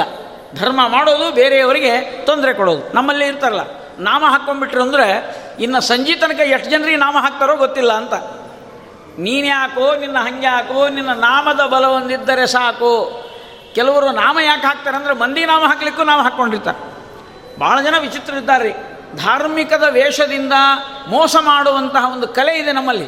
ಇದು ಅದ್ಭುತವಾದಂಥ ಕಲೆ. ಇದು ಕಲಿಯುಗದಲ್ಲಿಂತೂ ಅವ್ರು ನೋಡಿ ಕಲಿಬೇಕು ನಾವು. ಕಲಿಬೇಕು ಅಂದ್ರೆ ಅವ್ರು ನೋಡೇ ಕಲಿಬೇಕು ರೀ ಏನು ರೀ ಎಷ್ಟು ಗಳಿಸಿದ್ರಿ? ಯಾಕೆ? ಒಂದು ಚಂಡಿಕಿ, ಒಂದು ನಾಮ, ಒಂದು ಮಡಿ ಉಟ್ಕೊಂಡ್ಬಿಟ್ರೆ ಸಾಕು. ಇದು ಒಂದು ಕ್ರಮ. ಅಂದರೆ ವೇಷವಂತು ಅಂದರೆ ಜನ ಮರಳಾಗಿ ಬಿಡ್ತಾರೆ ಇದು ಕಲಿಯುಗದಲ್ಲಿ ಬಹಳ ಅಪಾಯಕರವಾದದ್ದು ಅಂತ. ಆ ದೃಷ್ಟಿಯಿಂದ ನಮ್ಮಲ್ಲಿ ಒಬ್ಬರು ಇದ್ದರು ಅವ್ರೇನು ಮಾಡಿದರು ಅಂದರೆ, ಈ ಸ್ವಾಮಿಗಳನ್ನ ಮನೆಯಲ್ಲಿ ರಾಮದೇವ್ರ ಪೂಜೆ ಕರೆದು ಬಿಡೋದು. ಸ್ವಾಮಿಗಳು ಬಂದರು, ಪೂಜಾ ಮಾಡಿದರು. ಸ್ವಾಮಿಗಳನ್ನ ಕರೆದು ಕೂಡಲೇ ಮಂದಿ ಎಲ್ಲ ಭೋಜನಕ್ಕೂ ಕರೆದ್ರು. ಅವರೆಲ್ಲ ಒಂದು ಸಲ ಎರಡು ಸಲ, ಮೂರು ಸಲ ಕರೆದ ಕೂಡಲೇ ಅವನ ಮೇಲೆ ಭಾರಿ ಭಕ್ತಿ, ವಿಶ್ವಾಸ. ಸ್ವಾಮಿಗಳು ಕರಿತಾನೆ ನೋಡ್ರಪ್ಪ, ಏನು ಪುಣ್ಯವಂತಿದ್ದಾನೆ, ಈ ಕಲಿಯುಗದೊಳಗೆ ಇಷ್ಟು ಮಂದಿಗೆ ಭೋಜನಕ್ಕೆ ಅಂತ ಅದು ಬರ್ತಾ ಬರ್ತಾ ಏನು ಮಾಡಿದವ ಅಂದ್ರೆ ಅವ್ರನ್ನೆಲ್ಲ ವಿಶ್ವಾಸ ತೊಗೊಂಡ್ಮೇಲೆ ನಿಮಗೆ ಇಪ್ಪತ್ತು ಪರ್ಸೆಂಟ್ ಬಡ್ಡಿ ಕೊಡ್ತೀನಿ ಇಂದ. ಮೊದಲ ವೈದಿಕ ಬ್ರಾಹ್ಮಣರು ರಿಟೈರ್ಡ್ ಆಗಿ ಕಂಡಾಬಿಟ್ಟು ಒಂದು ಹತ್ತು ಲಕ್ಷ, ಇಪ್ಪತ್ತು ಲಕ್ಷ, ಐವತ್ತು ಲಕ್ಷ ಮನೆಗೆ ಇಟ್ಕೊಂಡು ಕೂತಿದ್ದು. ಅದಕ್ಕೆ ಬ್ಯಾಂಕಿನೊಳಗೆ ಎಷ್ಟು ಬಡ್ಡಿ ಬರ್ತದೆ ರೀ ಬಹಳ ಆದರೆ ಎಂಟು ಪರ್ಸೆಂಟ್ ಬಡ್ಡಿ ಬರ್ತದೆ ಇವರು ಇಪ್ಪತ್ತು ಪರ್ಸೆಂಟ್ ಕೊಡ್ತೀನಿ ಅಂದ ಕೂಡಲೇ ಹುಚ್ಚಾಗ್ಬಿಟ್ಟು, ಅದರೊಳಗೆ ಸ್ವಾಮಿಗಳನ್ನ ಬೇರೆ ಕರೆಸಿದ್ನಲ್ಲ ಸಾತ್ವಿಕ ಅಂತ ತಿಳ್ಕೊಂಬಿಟ್ರಿ ಇವರೆಲ್ಲ. ಅವಂಗ ರೊಕ್ಕ ಕೊಟ್ಟದ್ದೇ ಕೊಟ್ಟದ್ದು ಕೊಟ್ಟದ್ದೇ ಕೊಟ್ಟದ್ದು, ಒಂದು ಐದು ಕೋಟಿ ರೂಪಾಯಿ ಆಯಿತು. ಓಡಿ ಹೋಗ್ಬಿಟ್ಟ. ಇವತ್ತಿನ ತನಕ ನಾಪತ್ತೆ. ಎಲ್ಲ ಕೊಟ್ಟವರೆಲ್ಲ ಬ್ರಾಹ್ಮಣರೇ, ಅಷ್ಟು ಮಂದಿಗೆ ಪಿಂಡ ಪ್ರದಾನ ಮಾಡಿಟ್ಟು ಹೋಗ್ಬಿಟ್ಟ. ಪಕ್ಷಮಾಸ ಅಲ್ಲೇ ಪ್ರಾರಂಭ ಆತು ಪಾಪ. ಓ ಈ ಪಾಪ. ಅದ್ರ ಒಬ್ಬ ಅವ ತಲಿಬ್ಯಾನಿ ಹಚ್ಕೊಂಡು ಒಬ್ಬ ಸತ್ತ ಹೋದ ಪಾಪ ಅದ್ರೊಳಗೆ. ಯಾಕೆ ಹೇಳಿಕ್ಕೆ ಬಂದೆ ಅಂದರೆ, ಅಲ್ರಿ ಕಾಮನ್ ಸೆನ್ಸ್ ಬೇಡ. ಈ ಬ್ರಾಹ್ಮಣರು ಇಷ್ಟು ಬುದ್ಧಿವಂತರು ಅಂತ ನಾವು ಹೇಳ್ತೀವಿ. ಇಷ್ಟು ಕಾಮನ್ ಸೆನ್ಸ್ ಬೇಡ. ಬ್ಯಾಂಕಿನೊಳಗೆ ಎಂಟು ಪರ್ಸೆಂಟ್ ಕೊಡ್ತಾರೆ ಅಂದ್ರೆ ಇಪ್ಪತ್ತು ಪರ್ಸೆಂಟ್ ಹೆಂಗೆ ಕೊಡ್ತಿದ್ದ ನೀವ ಕೊಡ್ಲಿಕ್ಕಾದ್ರೆ ಎಲ್ಲಿಂದ ಬರ್ತೇನೆ ಗಿಡನೋ, ಏನು ಉದುರಿಸ್ತಾನೋ ಏನು ಅಂತ ಗೊತ್ತಿಲ್ಲ ಇವರಿಗೆ. ಇಂಥ ವಿಚಿತ್ರ ಜನ ಇದ್ದಾರೆ ನಮ್ಮಲ್ಲಿ. ಅದಕ್ಕಾಗಿ ಹೇಳೋದು, ಧರ್ಮ ಅಸುರ ಅಲ್ಲ. ಧರ್ಮ ನಮ್ಮನ ಮೇಲೆ ಧಾರಯತಿ ಇತಿ ಧರ್ಮ. ಎಲ್ಲಾದರೂ ಧರ್ಮ ಅಂತ ನಿಮಗಿದ್ರೆ ಅದು ನಮ್ಮನ್ನು ಉದ್ಧಾರ ಮಾಡಲಿಕ್ಕೆ ಧರ್ಮ ಆಗಬೇಕೆ ಹೊರತು ನಮ್ಮನ್ನು ಬೀಳಿಸ್ಲಿಕ್ಕಲ್ಲ. ಇವತ್ತು ಮನೆಗಳಲ್ಲಿ ಧರ್ಮ ಮಾಡುವವರು ನಾವು ಎತ್ತರಕ್ಕೆ ಬರಬೇಕು ಅಂತ ಧರ್ಮ ಮಾಡಬೇಕೆ ಹೊರತು ಅದೇ ನಮಗೆ ತೊಂದರೆ ಆಗಬಾರ್ದು. ಯಾರಿಗಾದರೂ ಸಾಮಾಜಿಕವಾದ ರೀತಿಯಲ್ಲಿ, ಲೌಕಿಕವಾದ ರೀತಿಯಲ್ಲಿ, ಧಾರ್ಮಿಕ ರೀತಿಯಲ್ಲಿ ನಮ್ಮ ಉಜ್ಜೀವನಕ್ಕೆ ಕಾರಣವಾಗಿದ್ದರೆ ಅದು ಧರ್ಮ ಅಂತ. ಧರ್ಮ ಪ್ರೋಜ್ಜಿತ ಕೈತವೋತ್ರ ಪರಮೋ. ಭಾಗವತ ಸ್ಪಷ್ಟ ಹೇಳಿದು ಕೈತವ, ಪ್ರೋಜ್ಜಿತ ಕೈತವ, ಮೋಸ ಇಲ್ಲ ಅಂದರೆ ಅದು ಧರ್ಮ. ಮೋಸ ಇದೆ ಅಂದರೆ ಅದು ಧರ್ಮ ಯಾಕಾಗ್ತದೆ? ಆದ್ದರಿಂದ ನಿಷ್ಕಲ್ಮಷವಾದ ಮನಸ್ಸಿನಿಂದ ಇರೋದು ವೃಷಭಾಸುರ ಅಂತೇನಿದ್ನಲ್ಲ ವೃಷಭ ಅಂದರೆ ಧರ್ಮ, ಅದು ಅಸುರ ಆಗಿತ್ತು ಯಾವಾಗ ಭಗವಂತನ ಸುದರ್ಶನ ಚಕ್ರದಿಂದ ಆ ಅಸುರತ್ವ ಹೋಯಿತೋ ಅವನಿಗೆ ಮುಕ್ತಿ ಮೇತಿ, ಆ ಮುಕ್ತಿಯನ್ನು ಹೊಂದಿದ್ದಾನೆ. ಅಂದರೆ ಏನರ್ಥ? ಧರ್ಮ ಅದು ಅಸುರತ್ವವನ್ನು ಕಳೆದುಕೊಂಡು ಅದು ಭಗವಂತನ ಅನುಗ್ರಹಕ್ಕೆ ಪಾತ್ರ ಆಗಬೇಕು ಅದಕ್ಕೆ ಧರ್ಮ ಮತ್ತು ಭಗವಂತನ ಸಂಬಂಧ ಎಲ್ಲಿ ಇರ್ತದೋ ಅಲ್ಲಿ ಮಾತ್ರ ಅನುಗ್ರಹ ಆಗ್ತದೆ. ಅದಕ್ಕೆ ವೃಷಭಾಚಲ ಪರ್ವತ ಅಂತ ಅದಕ್ಕೆ ಹೆಸರು. ನೀವು ವೃಷಭಾಚಲ ಹತ್ತುವಾಗ, ಅಂದರೆ ವೆಂಕಟಾಚಲ ಹತ್ತುವಾಗ ನೀವು ಇದನ್ನು ಅಂದ್ಕೊಳ್ಬೇಕು ವೃಷಭಾಚಲ ಸ್ವಾಮಿ ಗೋವಿಂದ ಗೋವಿಂದ ಅಂದರೆ ವೃಷಭ, ಅಚಲ ಆಯಿತು. ಅಚಲ ಅಂದರೆ ಚಲ ಅಂದರೆ ಮೂಮೆಂಟ್ ಆಗ್ತದೆ. ಅಚಲ ಅಂದರೆ ಸ್ಥಾವರ, ಅದು ಧರ್ಮ ಋಷಭ ಅದು ಸ್ಥಿರವಾಗಿ ಎಲ್ಲಿರ್ತದೋ ಅದು ವೃಷಭಾಚಲ ಅಂತ. ಅಂದರೆ ಭಗವಂತ ಎಲ್ಲಿರ್ತಾನೋ ಅಲ್ಲಿ ಧರ್ಮ ಸ್ಥಿರವಾಗಿರ್ತದೆ ಅಂತ ವೃಷಭಾಚಲ ಪರ್ವತ. ಅಂತ ಧರ್ಮವನ್ನು ನಂಬಿ ಹೋಗ್ತೇವೆ ನಾವು. ದೇವಸ್ಥಾನಕ್ಕೆ ಯಾಕೆ ಬರ್ತೇವೆ ಹೇಳ್ರಿ? ಧರ್ಮ ನಂಬಿ ಬರ್ತೇವೆ. ತಿರುಪತಿ ವೆಂಕಟರಮಣ ಬೆಟ್ಟ ಯಾಕೆ ಹತ್ತೀವಿ? ಧರ್ಮವನ್ನು ನಂಬಿಕೊಂಡು ಬರೋದು. ಅದಕ್ಕೆ ಧರ್ಮವೇ ಜಯವೆಂಬ ದಿವ್ಯ ಮಂತ್ರ, ಮರ್ಮವ ತಿಳಿದು ಆಚರಿಸಲೇಬೇಕು ತಂತ್ರ. ಈ ಉಪಾಯ ಕೊಟ್ಟದ್ದೇ ವೃಷಭಾಚಲ ಪರ್ವತ ಅಂತ ತಿಳಿದುಕೊಂಡು ಅನುಸಂಧಾನ ಮಾಡಿಕೊಂಡು ನಾವು ಹೊರಡೋಣ ಅಂತ ಅನ್ನೋ ಮಾತನ್ನು ಹೇಳ್ತಾ ಇದ್ದಾರೆ. ಇನ್ನೊಂದು ವಿಷಯ ಅಂದರೆ ವೃಷಭ ಅನ್ನುವಂಥ ಹೆಸರು ಕೂಡ ಅದು ಭಗವಂತನ ಹೆಸರೇ. ತಿರುಪತಿ ಬೆಟ್ಟಕ್ಕೆ ಯಾವುದು ಹೆಸರಿಟ್ಟರು ಅದು ಭಗವಂತನ ಹೆಸರು. ನಿನ್ನೆ ನಾನು ಹೇಳಿದೆ ಆ ಮಾತನ್ನು. ಅಕಾರಾದಿ ಕ್ಷಕಾರ ಅಂತ ಎಲ್ಲ ನಾಮಗಳು ಭಗವಂತನ ನಾಮಗಳೇ. ಅದಕ್ಕೆ ವೃಷಭ ಅಂದರೆ ವರ್ಷಣಾತ್ ವೃಷಭ. ಬೇಡಿದ ವರಗಳ ಇಷ್ಟಾರ್ಥವನ್ನು ಕೊಡುವವನಾದ್ದರಿಂದ ಭಗವಂತನೇ ವೃಷಭ. ಅವನು ನಿಂತ ಪರ್ವತ, ಅದು ವೃಷಭಾಚಲ ಪರ್ವತ ಅಂತ ತಿಳಿದುಕೊಳ್ಬೇಕು ಅಂತ ಹೇಳ್ತಾ. ಮುಂದೆ ಇದು ಧರ್ಮಕ್ಕೆ ಸಂಬಂಧಪಟ್ಟಂತಹದ್ದು. ಇನ್ನು ಎರಡನೇದಾಗಿ, ಪುರಾ ಕೇಸರಣ ಪತ್ನಿ ಹೆಂಜನ ಕಂಜಲೋಚನ. ಎರಡನೇ ಕಥೆಯನ್ನು ಹೇಳ್ತಾ ಇದ್ದಾರೆ. ತ್ರೇತಾಯುಗದಲ್ಲಿ ಅಂಜನಾದೇವಿ ಕೇಸರಿಯ ಪತ್ನಿ. ಆ ಕೇಸರಿ ಮತ್ತು ಅಂಜನಾದೇವಿಯ ಮದುವೆ ಆದ ನಂತರ ಕೇಸರಿ ಒಮ್ಮೆ ಹೇಳ್ತಾನೆ ಹೆಂಡತಿಗೆ, ನೋಡು, ನಮ್ಮ ಮನೆತನದೊಳಗೆ ಒಬ್ಬ ಮಗ ಹುಟ್ಟತಾನಂತ ವರ ಕೊಟ್ಟಾರ ಋಷಿಗಳೆಲ್ಲ ಅಂತ ಹೆಂಡತಿ ಮುಂದೆ ಹೇಳಿದ. ಇದು ನೋಡ್ರಿ ಭಾಳ ವಿಚಿತ್ರವಾದ ಕಥೆ. ನಮಗೆ ಒಳ್ಳೆ ಮಗ ಹುಟ್ಟಲಿ ಅಂತ ವಿಚಾರ ಮಾಡೋದೇನು ತಪ್ಪಲ್ಲ, ಆದರೆ ಒಳ್ಳೆ ಮಗ ಹುಡ್ತಾನಂತ ವರ ಕೊಟ್ಟಾರಂತ ಹೇಳಿಬಿಟ್ಟ ಕೇಸರಿ. ಅಂಜನಾಗಿ ಎಷ್ಟು ಆನಂದ ಆಗಬೇಡ. ಓಹೋ, ನಮ್ಮ ಮನೆತನದಲ್ಲಿ ಒಬ್ಬ ಯೋಗ್ಯ ಪುತ್ರ ಹುಡ್ತಾನಂತ. ಆಶ್ಚರ್ಯ ಅಂದರೆ, ಎಷ್ಟು ವರ್ಷ ಆದರೂ ಮಕ್ಕಳಾಗಲೇ ಇಲ್ಲ. ಐದು ವರ್ಷ ಆದರೂ, ಆರು ವರ್ಷ ಆದರೂ ಮಕ್ಕಳಾಗಲೇ ಇಲ್ಲ. ಆಕೆ ಹೇಳಿದ್ಲು, ಇದೇನು ರೀ ಅಂದ್ಲು ಇಲ್ಲ, ಇಲ್ಲಿ ಮತಂಗ ಋಷಿಗಳು ಅಂತ ಒಬ್ರು ಇದ್ದಾರ, ಅವರು ಕೊಟ್ಟಿದ್ರು ಅದು. ವರ ಕೊಟ್ಟವರಲ್ಲಿ ಅವರು ಇದ್ರು, ಕೇಳಿಬಿಡೋಣ ನಡಿ ಅಂತ ಹೋಗಿ, ಮತಂಗ ಋಷಿಗಳೇ, ನೀವೇನೋ ವರ ಕೊಟ್ಟಿರಿ, ನನಗೆ ಮಗ ಹುಡ್ತಾನಂತ. ಆ ಗುಂಪಿನಲ್ಲಿ ನೀವು ಇದ್ರಿ. ಈಗ ನೋಡಿದರೆ ನನಗೆ ಮಕ್ಕಳೇ ಆಗಿಲ್ಲ. ಏನು ಗತಿ? ನೋಡಪ್ಪ, ನಾವು ವರ ಕೊಟ್ಟದ್ದು ಸತ್ಯ. ಅದರ ತಗೊಳ್ಳೋ ಯೋಗ್ಯತೆ ನಿನ್ನ ಹೆಂಡತಿಯಲ್ಲಿ ಇರಬೇಕು, ಅಂದರು. ಇದೊಂದು ವೈಶಿಷ್ಟ್ಯ ಇದೆ. ದೇವರು ವರ ಕೊಡ್ತಾನ್ರಿ. ಆದರೆ ಆ ವರ ಕೊಟ್ಟದ್ದನ್ನು ತೆಗೆದುಕೊಳ್ಳುವ ಪಾತ್ರ, ಆ ಪಾತ್ರತೆ ನಮ್ಮಲ್ಲಿ ಬೇಕು. ನಾವೇನೋ ಹಾಲು ಕೊಡ್ತೀವಿ, ಐದು ಲೀಟ್ರ್ ಹಾಲು. ಪಾತ್ರೆ ತೊಗೊಂಡು ಬರ್ರಿ ಅಂದರೆ ಪಾತ್ರೆ ಬೇಕಲ್ಲ.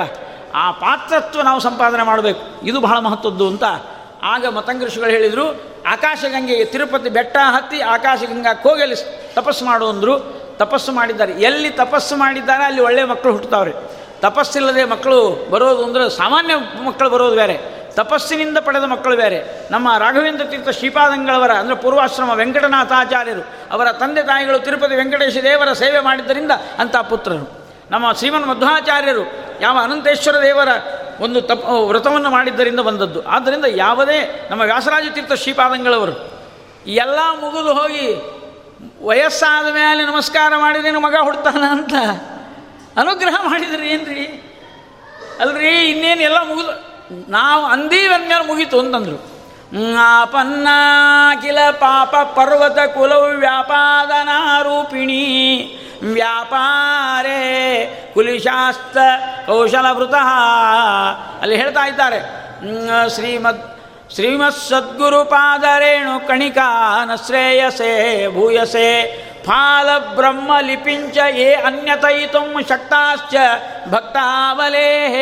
ಅಲ್ಲಿ ಹೇಳ್ತಾ ಇದ್ದಾರೆ. ಯಾರು ಹರಿಭಕ್ತರು ಇರ್ತಾರೋ? ಫಾಲ ಬ್ರಹ್ಮ ಲಿಪಿಂಚ ಬ್ರಹ್ಮ ಬರೆದ ಅಕ್ಷರಗಳನ್ನು ನಾವು ಅದನ್ನು ಅಳಕಿಸಿ, ಅಂದರೆ ಅವ್ರ ಇಚ್ಛೆಯಿಂದಲೇ ತಿಳ್ಕೋಬೇಕು ಮತ್ತು ವಾಯುದೇವರ ಅನುಗ್ರಹದಿಂದಲೇ, ಪರಮಾತ್ಮನ ಇಚ್ಛೆಯಿಂದ ಬ್ರಹ್ಮ ಬರೆದ ದುಃಖದ ಅಕ್ಷರಗಳನ್ನು ಅಳಿಸಿ ಹಾಕಿ ಅದನ್ನು ಕಳೆದು, ಅದನ್ನು ಅಳದು, ಅದರ ಮೇಲೆ ತಮ್ಮದೇ ಆದಂತಹ ವೈಶಿಷ್ಟ್ಯದ ಮಾತನ್ನು ನಡೆಸಿಕೊಡ್ತಕ್ಕಂಥ ಯೋಗ್ಯತಾ ಭಗವಂತನ ಅನುಗ್ರಹದಿಂದ ಭಗವದ್ ಭಕ್ತರಿಗಿರ್ತದೆ ಅನುಮಾನವೇ ಇಲ್ಲಿದ್ರಾಗ ಅಂದ್ರು ಅನು ಅಂಜನಾದೇವಿ ತಪಸ್ಸು ಮಾಡಲಿಕ್ಕೆ ಬಂದಿದ್ದಾಳೆ. ಹನ್ನೆರಡು ತಿಂಗಳ ತಪಸ್ಸು ಮಾಡಿದ್ಲು. ವಾಯುವನ್ನು ಭಕ್ಷಣೆ ಮಾಡಿ ಮಾಡಿದ್ದಾಳೆ. ವಾಯುದೇವರು ಬಂದರು, ಏನು ಬೇಕವ ಅಂದರು. ಇಲ್ರಿ, ನನಗೆ ಮಕ್ಕಳಾಗಬೇಕು ಅಂತ ತಪಸ್ಸು ಮಾಡಿದ್ದೇನೆ. ಒಂದು ಹಣ್ಣು ಕೊಡ್ತೀನಿ ತಿಂದುಬಿಡು ಅಂದರು. ಎಂಥ ಮಗ ಬೇಕು ಅಂದರು. ನಮಗೂ ಮಕ್ಕಳು ಬೇಕು. ಫಸ್ಟ್ ರ್ಯಾಂಕ್ ಬರ್ಬೇಕ್ರಿ ಅಂತ ನಾವೆಲ್ಲ ಬರೀ ಫಸ್ಟ್ ರ್ಯಾಂಕ್ನೊಳಗೆ ಇರ್ತೀವಿ ನಾವು. ನಮ್ಮ ಹುಡುಗ ಫಸ್ಟ್ ರ್ಯಾಂಕ್ ಬರಬೇಕು. ಅದೇನಾಗಿಬಿಡ್ತದೆ? ಎಡವಟ್ಟಾಗಿ ಒಂದನೇ ವರ್ಷ ಫಸ್ಟ್ ರ್ಯಾಂಕ್ ಬಂದಿರ್ತಾನೆ, ಎರಡನೇ ವರ್ಷ ಇನ್ನೊಬ್ಬ ಹುಡುಗ ಸೇರ್ಕೊಂಡು ಕೂಡಲೇ ಎರಡನೇ ರ್ಯಾಂಕು, ಅದು ಮೊದಲನೇ ರ್ಯಾಂಕ್ ಆಗಿಬಿಡ್ತು. ಯಾಕ್ರಿ ಹಿಂಗಾಯ್ತು ಅಂದರೆ ಇನ್ನೊಬ್ಬ ಬುದ್ಧಿವಂತ ಹುಡುಗ ಬಂದ, ಅದಕ್ಕೆ ಹಿಂಗಾಯ್ತು ಅಂತ ಎರಡನೇ ಸ್ಥಾನ ಅಂತ ಹಿಂಗೆಲ್ಲ ಬರ್ತದೆ ಹಂಗೆ ಆಗಬಾರ್ದು ಅಲ್ಲಿ ಹೇಳ್ತಾ ಇದ್ದಾರೆ, ಜ್ಞಾನೇ ವಿರಾಗೆ ಎನ್ ನನ್ನ ಮಗ ಆಗಿರಬೇಕು ಅಂತ ಅಂಜನಾದೇವಿ ಪ್ರಾರ್ಥನೆ. ಎಲ್ಲ ತಾಯಿಗೂ ಹಿಂಗೆ ಇರ್ತದೆ ಪ್ರಾರ್ಥನಾ. ಆದ್ರೆ ಭಗವದ್ ಅನುಗ್ರಹ ಒಂದು ಬೇಕಷ್ಟೇ. ಜ್ಞಾನೇ ವಿರಾಗೆ ಹರಿಭಕ್ತಿ ಭಾವೇ ಧೃತಿ ಸ್ಥಿತಿ ಪ್ರಾಣ ಬಲೇಶು ಯೋಗೆ. ಬುದ್ಧೌ ಚ ನ ಅನ್ಯ ಹನುಮಾನ್ ಬಿಟ್ರೆ ಹನುಮಂತ ದೇವರನ್ನ ಬಿಟ್ರೆ ಇನ್ಯಾರೂ ಇಲ್ಲ. ಕ್ವಚ, ಕಶ್ಚ, ನೈವ.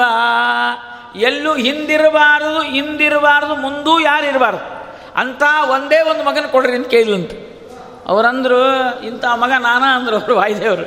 ನೀವೇ ಬರ್ರಿ ಅಂದರು. ಪಾಪ ಗರ್ಭಧಾರಣೆ ಮಾಡಿದ್ದಾಳೆ, ಗರ್ಭ ಇಲ್ಲ, ವಾಸ ಇಲ್ಲ ಅವರಿಗೆ. ಆದರೆ ಸುಮ್ಮನೆ ಹಾಗೆ ಆ ಸಾತ್ವಿಕ, ಸತ್ವ ಸತ್ವ ಪ್ರಚುರರಾದ ವಾಯುದೇವರು ಒಳಗೆ ಕೂತಂತ ಮಾಡಿ ಹೊರಗೆ ಬಂದು, ಆ ಹನುಮಂತ ದೇವರು ಅಂತೇನು ಜನ್ಮವನ್ನು ಪಡೆದಿದ್ದಾರೆ, ಬೆಟ್ಟವನ್ನು ಹತ್ತಿ ಆ ವಯ, ಸಣ್ಣ ವಯಸ್ಸಿನಲ್ಲಿ ತಪಸ್ಸನ್ನು ಮಾಡಿ ಆ ತಾಯಿ ಅಂಜನಾದೇವಿ ಆಂಜನೇಯನನ್ನು ಪಡೆದಿದ್ದಾಳೆ. ನೀವು ಹನುಮಂತ ದೇವರ ಮುಂದೆ ನಿಂತು ಆಂಜನೇಯ ಅಂತ ಇಷ್ಟನ್ರಿ ಬಹಳ ಸಂತೋಷ ಆಗ್ತದೆ ಹನುಮಂತ ದೇವ್ರಿಗೆ ಯಾಕಂದ್ರೆ ನಮ್ಮ ಅಮ್ಮ ನೆನೆಸಿದ್ರಲ್ಲ ಅಂತ. ನನ್ನ ನೆನೆಸಿದ್ರಲ್ಲ, ನಮ್ಮ ತಾಯಿ ನೆನೆಸಿದ್ರಲ್ಲ. ಈ ತಾಯಿ ಭಕ್ತಿ ಭಾಳ ರೀ ಎಲ್ಲ ಕಡೆ ನಮ್ಮಲ್ಲಿ. ಕೃಷ್ಣಗೂ ಹಂಗೆ. ನೀವು ಕೃಷ್ಣನ ಸ್ತೋತ್ರ ಕುಂತಿ ನೋಡಿ ಕಲಿಬೇಕು ಅಂದರು. ಕೃಷ್ಣಾಯ ಏನಂದ್ಲ ಅವಳು. ವಾಸುದೇವಾಯ ವಸುದೇವ ನಮಗಪ್ಪ ನೀನು. ದೇವಕೀ ನಂದನಾಯ ಚ.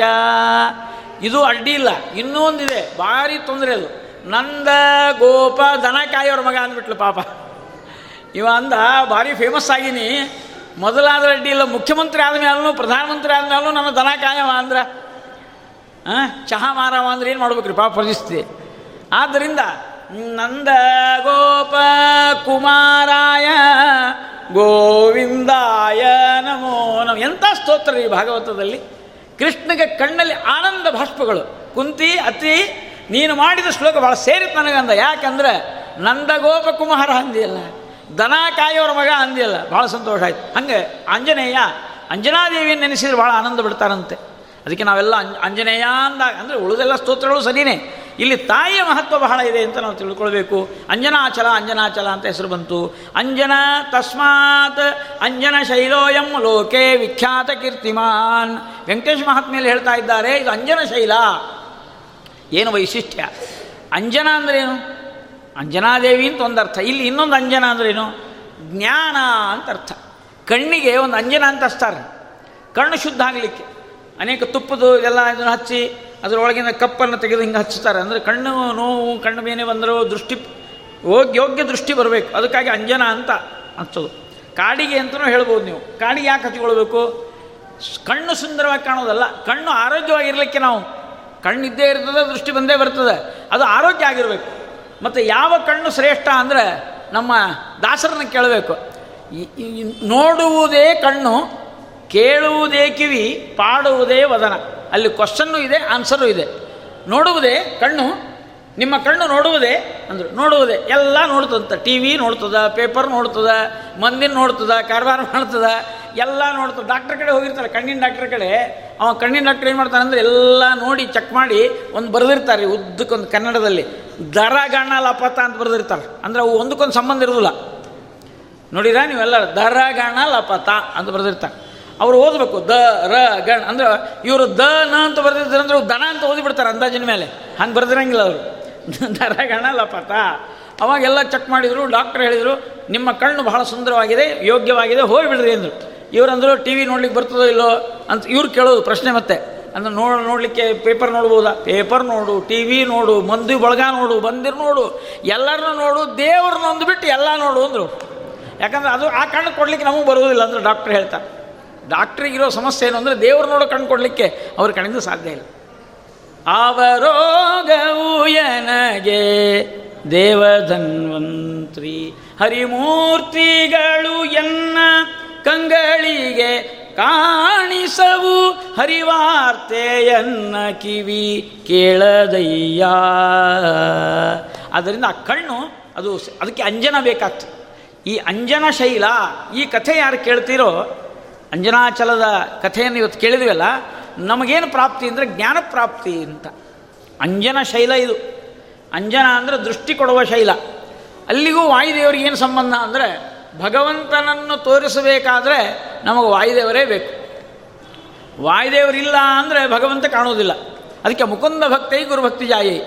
ಇನ್ನೊಂದು ವಿಶೇಷ ಅಂತಂದರೆ ದಿಶಾದೃಶಂನೋ ವಿಶದಾಂ ಜಯಂತಿ ಮಧ್ವಸ್ಯ ಕೀರ್ತಿ ದಿನನಾಥ ದೀಪ್ತಿಂ ಶ್ರೀಮನ್ ಮಧ್ವಾಚಾರ್ಯರು ವಿಜಯದಶಮಿ ದಿವಸ ಅವರ ಜನ್ಮದಿನೋತ್ಸವ, ಅದು ನವರಾತ್ರಿ ಅಂತ ಇಟ್ಕೊಂಬೋಣ ನಾವೆಲ್ಲ. ಗುರುಗಳ ನವರಾತ್ರಿ ಇದು. ಆದ್ದರಿಂದ ಅವರು ನಮಗೆ ಕಣ್ಣನ್ನು ಕೊಡಲಿ, ಒಳ್ಳೆಯ ಅಂಜನವನ್ನು ಕೊಡಲಿ, ಅದಕ್ಕೆ ಅಂಜನ ಶೈಲೋಯಂ ಅಂತ ಇದಕ್ಕೆ ನಾವು ಪ್ರಾರ್ಥನೆ ಮಾಡೋಣ. ಅಂಜನ ಅಂದರೆ ಇಲ್ಲಿ ಮೋಕ್ಷವನ್ನು ಕೊಡುವ ಸಾಧನೆ ಅಂತ ಅರ್ಥ. ಜ್ಞಾನ ಮೋಕ್ಷ ಕೊಡಲಿಕ್ಕೆ ಮುಖ್ಯವಾದ ಸಾಧನೆ. ಕೆಲವ್ರಿಗೆ ಏನು ಸಮಸ್ಯೆ ಆಗಿದೆ ಅಂದರೆ ಮಕ್ಕಳಿಲ್ಲ, ಅಪುತ್ರಸ್ಯ ಗತಿರ್ನಾಸ್ತಿ, ಮಕ್ಕಳಿಲ್ಲ ಅಂದರೆ ಮೋಕ್ಷ ಇಲ್ಲ, ಇದೊಂದು ಮಾತಿದೆ ಇಲ್ಲಿ. ಸ್ವರ್ಗಾದಿಗಳಿಲ್ಲ, ಮೋಕ್ಷ ಇಲ್ಲ. ಹಾಗಾಗಿ ಮಕ್ಕಳಾಗಲಾರ್ದವರು ಬಹಳ ಚಿಂತೆ ಮಾಡ್ತಿರ್ತಾರೆ. ಕೆಲವರಿಗೆ ಹೆಣ್ಣು ಮಕ್ಕಳಾಗಿರ್ತಾರೆ, ಗಂಡು ಮಕ್ಕಳಾಗಿರೋದಿಲ್ಲ ಅವ್ರದ್ದೊಂದು ಚಿಂತೆ, ಅವರು ನಮಗೇನು ಮುಂದೆ ಗತಿ ಯಾರು ಅಂತ. ಅದಕ್ಕೆ ಭಾಗವತದಲ್ಲಿ ಉತ್ತರ ಕೊಟ್ಟಿದ್ದಾರೆ. ಪುತ್ರ ಅಂತೇನು ಶಬ್ದ ಅದಲ್ಲ, ಅದು ನಮ್ಮನ್ನು ಮೋಕ್ಷಕ್ಕೆ ಕಳಿಸ್ತದಿಲ್ಲ ಅದು ಗೊತ್ತಿಲ್ಲ ನಮಗೆ. ನಾವೇನು ತಿಳ್ಕೊಂಡಿವಿ, ಮಕ್ಕಳು ನಮ್ಮನ್ನು ಕಳಿಸ್ತಾರಂತ. ಪುನ್ನಾಮಕ ನರಕಾತ ತ್ರಾಯತೆ ಇತಿ ಪುತ್ರ. ಪುತ್ರ ಶಬ್ದದ ಅರ್ಥ ಅದೇ. ಅದು ಸಾರ್ಥಕ ಆಗ್ತದಿಲ್ಲೋ ಗೊತ್ತಿಲ್ಲ. ಅದು ಭಗವಂತನ ಇಚ್ಛಾ ಅದು. ನಮ್ಮಲ್ಲಿ ಒಂದು ಗಾದೆ ಮಾತದ. ದಾನಕ್ಕೊಬ್ಬ ಮಗಳು ದಹನಕ್ಕೊಬ್ಬ ಮಗ ಅಂತ. ಆಸ್ತಿ ತಿನ್ನಲಿಕ್ಕೆಲ್ಲ ಆಸ್ತಿ ಮಾಡಿದ್ದೆಲ್ಲ ತಿನ್ನಬೇಕು ಅಂತ ಮಗ ಹುಟ್ಟಬೇಕು ಅಂತಲ್ಲ. ಕೊನೆ ಕಾಲದಲ್ಲಿ ಒಂದು ದಹನ ಅವನು ಮಾಡಿದರೆ ಸಾಕು ಅಂತ ಹಿಂಗಿರ್ತಿತ್ತು. ಇದು ದಹನ ಎಲ್ಲಿ ಮಾಡೋದು ಪಾಪ ಅಮೇರಿಕಾನೋ ಎಲ್ಲೋ ಆಸ್ಟ್ರೇಲಿಯಾದಾಗ ಕೂತ್ಕೊಂಡ್ಬಿಡೋದು. ನಿಮ್ಮಪ್ಪ ಹೋಗ್ಯಾನಪ್ಪ ಅಂದ್ರೆ ನೀವೆಲ್ಲ ಮುಗಿಸ್ರಿ, ಆಮೇಲೆ ಬರ್ತೀನಿ ಅಂತ. ಏನು ಮಾಡಿ ಮಾಡೋದು. ಏನು ಪ್ರಶ್ನೆನೇ ಇಲ್ಲ. ಇದು ಇಟ್ಕೊಂಡು ಕೊಡು, ಅವ್ನು ಬರೋ ತನಕ ಇಟ್ಕೊಂಡು ಕೊಡಬೇಕಲ್ಲ. ಇದು ದೊಡ್ಡ ಸಮಸ್ಯೆ ಇದೆ. ಮಕ್ಕಳು ಎಲ್ಲೋ ದೂರ. ಮತ್ತೇನು ಮಾಡೋದು? ಮಕ್ಕಳಿದ್ದು ಮಾಡ್ತಾರೇನು? ಅಲ್ಲ, ದಶರಥನಂತ ಮಹಾರಾಜನಿಗೆ ಆ ದೊಡ್ಡ ಮಗ ರಾಮ ಇದ್ದರೆ ಇರಲಿಲ್ಲ. ಈ ದೊಡ್ಡ ಮಕ್ಕಳೇನಿರ್ತಾರೆ ಹೇಳ್ರಿ? ಅದು ನಮ್ಮ ಕಡೆಯಿಂದ ಆಗೋದೇ ಇಲ್ಲ ಅಂತ ತಿಳ್ಕೊಂಬೋಣ ಹಾಗಾದರೆ ಪುತ್ರ ಶಬ್ದಕ್ಕೆ ಅರ್ಥ ಏನು? ನಮ್ಮನ್ನು ಪಾರು ಮಾಡುವವರು. ಅದಕ್ಕೆ ಭಾಗವತದಲ್ಲಿ ಒಂದು ಉಪಾಯ ಹೇಳಿದ್ದಾರೆ. ಜ್ಞಾನ ಪುತ್ರ ಅಂತ ಏನಿರ್ತಾನಲ್ಲ ಜ್ಞಾನ ಪುತ್ರ, ಜ್ಞಾನವೇ ಪುತ್ರ. ಯಾರಿಗೆ ಸ್ವತಃ ತಮ್ಮ ಜೀವನದಲ್ಲಿ ಜ್ಞಾನ ಪಡ್ಕೋತಾರೋ ಅವರೇ ಅವರನ್ನು ಮೋಕ್ಷ ಕಳಿಸಿಬಿಡ್ತದಂತೆ. ಆ ಜ್ಞಾನಪುತ್ರ ಮೋಕ್ಷ ಕಳಿಸ್ತಾ ಇದೆ. ಪರಮಾತ್ಮನ ಜ್ಞಾನವೇ ನಮಗೆ ಮೋಕ್ಷಕ್ಕೆ ಸಾಧನ. ಅದಕ್ಕೋಸ್ಕರ ಈ ಅಂಜನಾಶೈಲದ ಕಥೆ ನೀವು ಕೇಳಿದ್ರಲ್ಲ, ನಿಮಗೆ ಜ್ಞಾನ ಬರ್ತದೆ. ಜ್ಞಾನವೆಂಬ ಪುತ್ರ ಆ ಪುತ್ರ ಇದ್ದರೆ ಮಾಡಲಿ, ಇಲ್ಲದೇ ಇದ್ದರೆ ಬಿಡಲಿ. ಆದರೆ ಜ್ಞಾನಪುತ್ರ ನಮ್ಮನ್ನು ಮೋಕ್ಷಕ್ಕೆ ಕರ್ಕೊಂಡು ಹೋಗ್ತಾನಲ್ಲ. ಈ ಭಾಗ್ಯ ನಮಗೆ ಸಿಗ್ತದಲ್ಲ. ಇದಕ್ಕೆ ಅಂಜನ ಶೈಲ ಅಂತ ನಾವು ಪ್ರಾರ್ಥನೆ ಮಾಡೋಣ.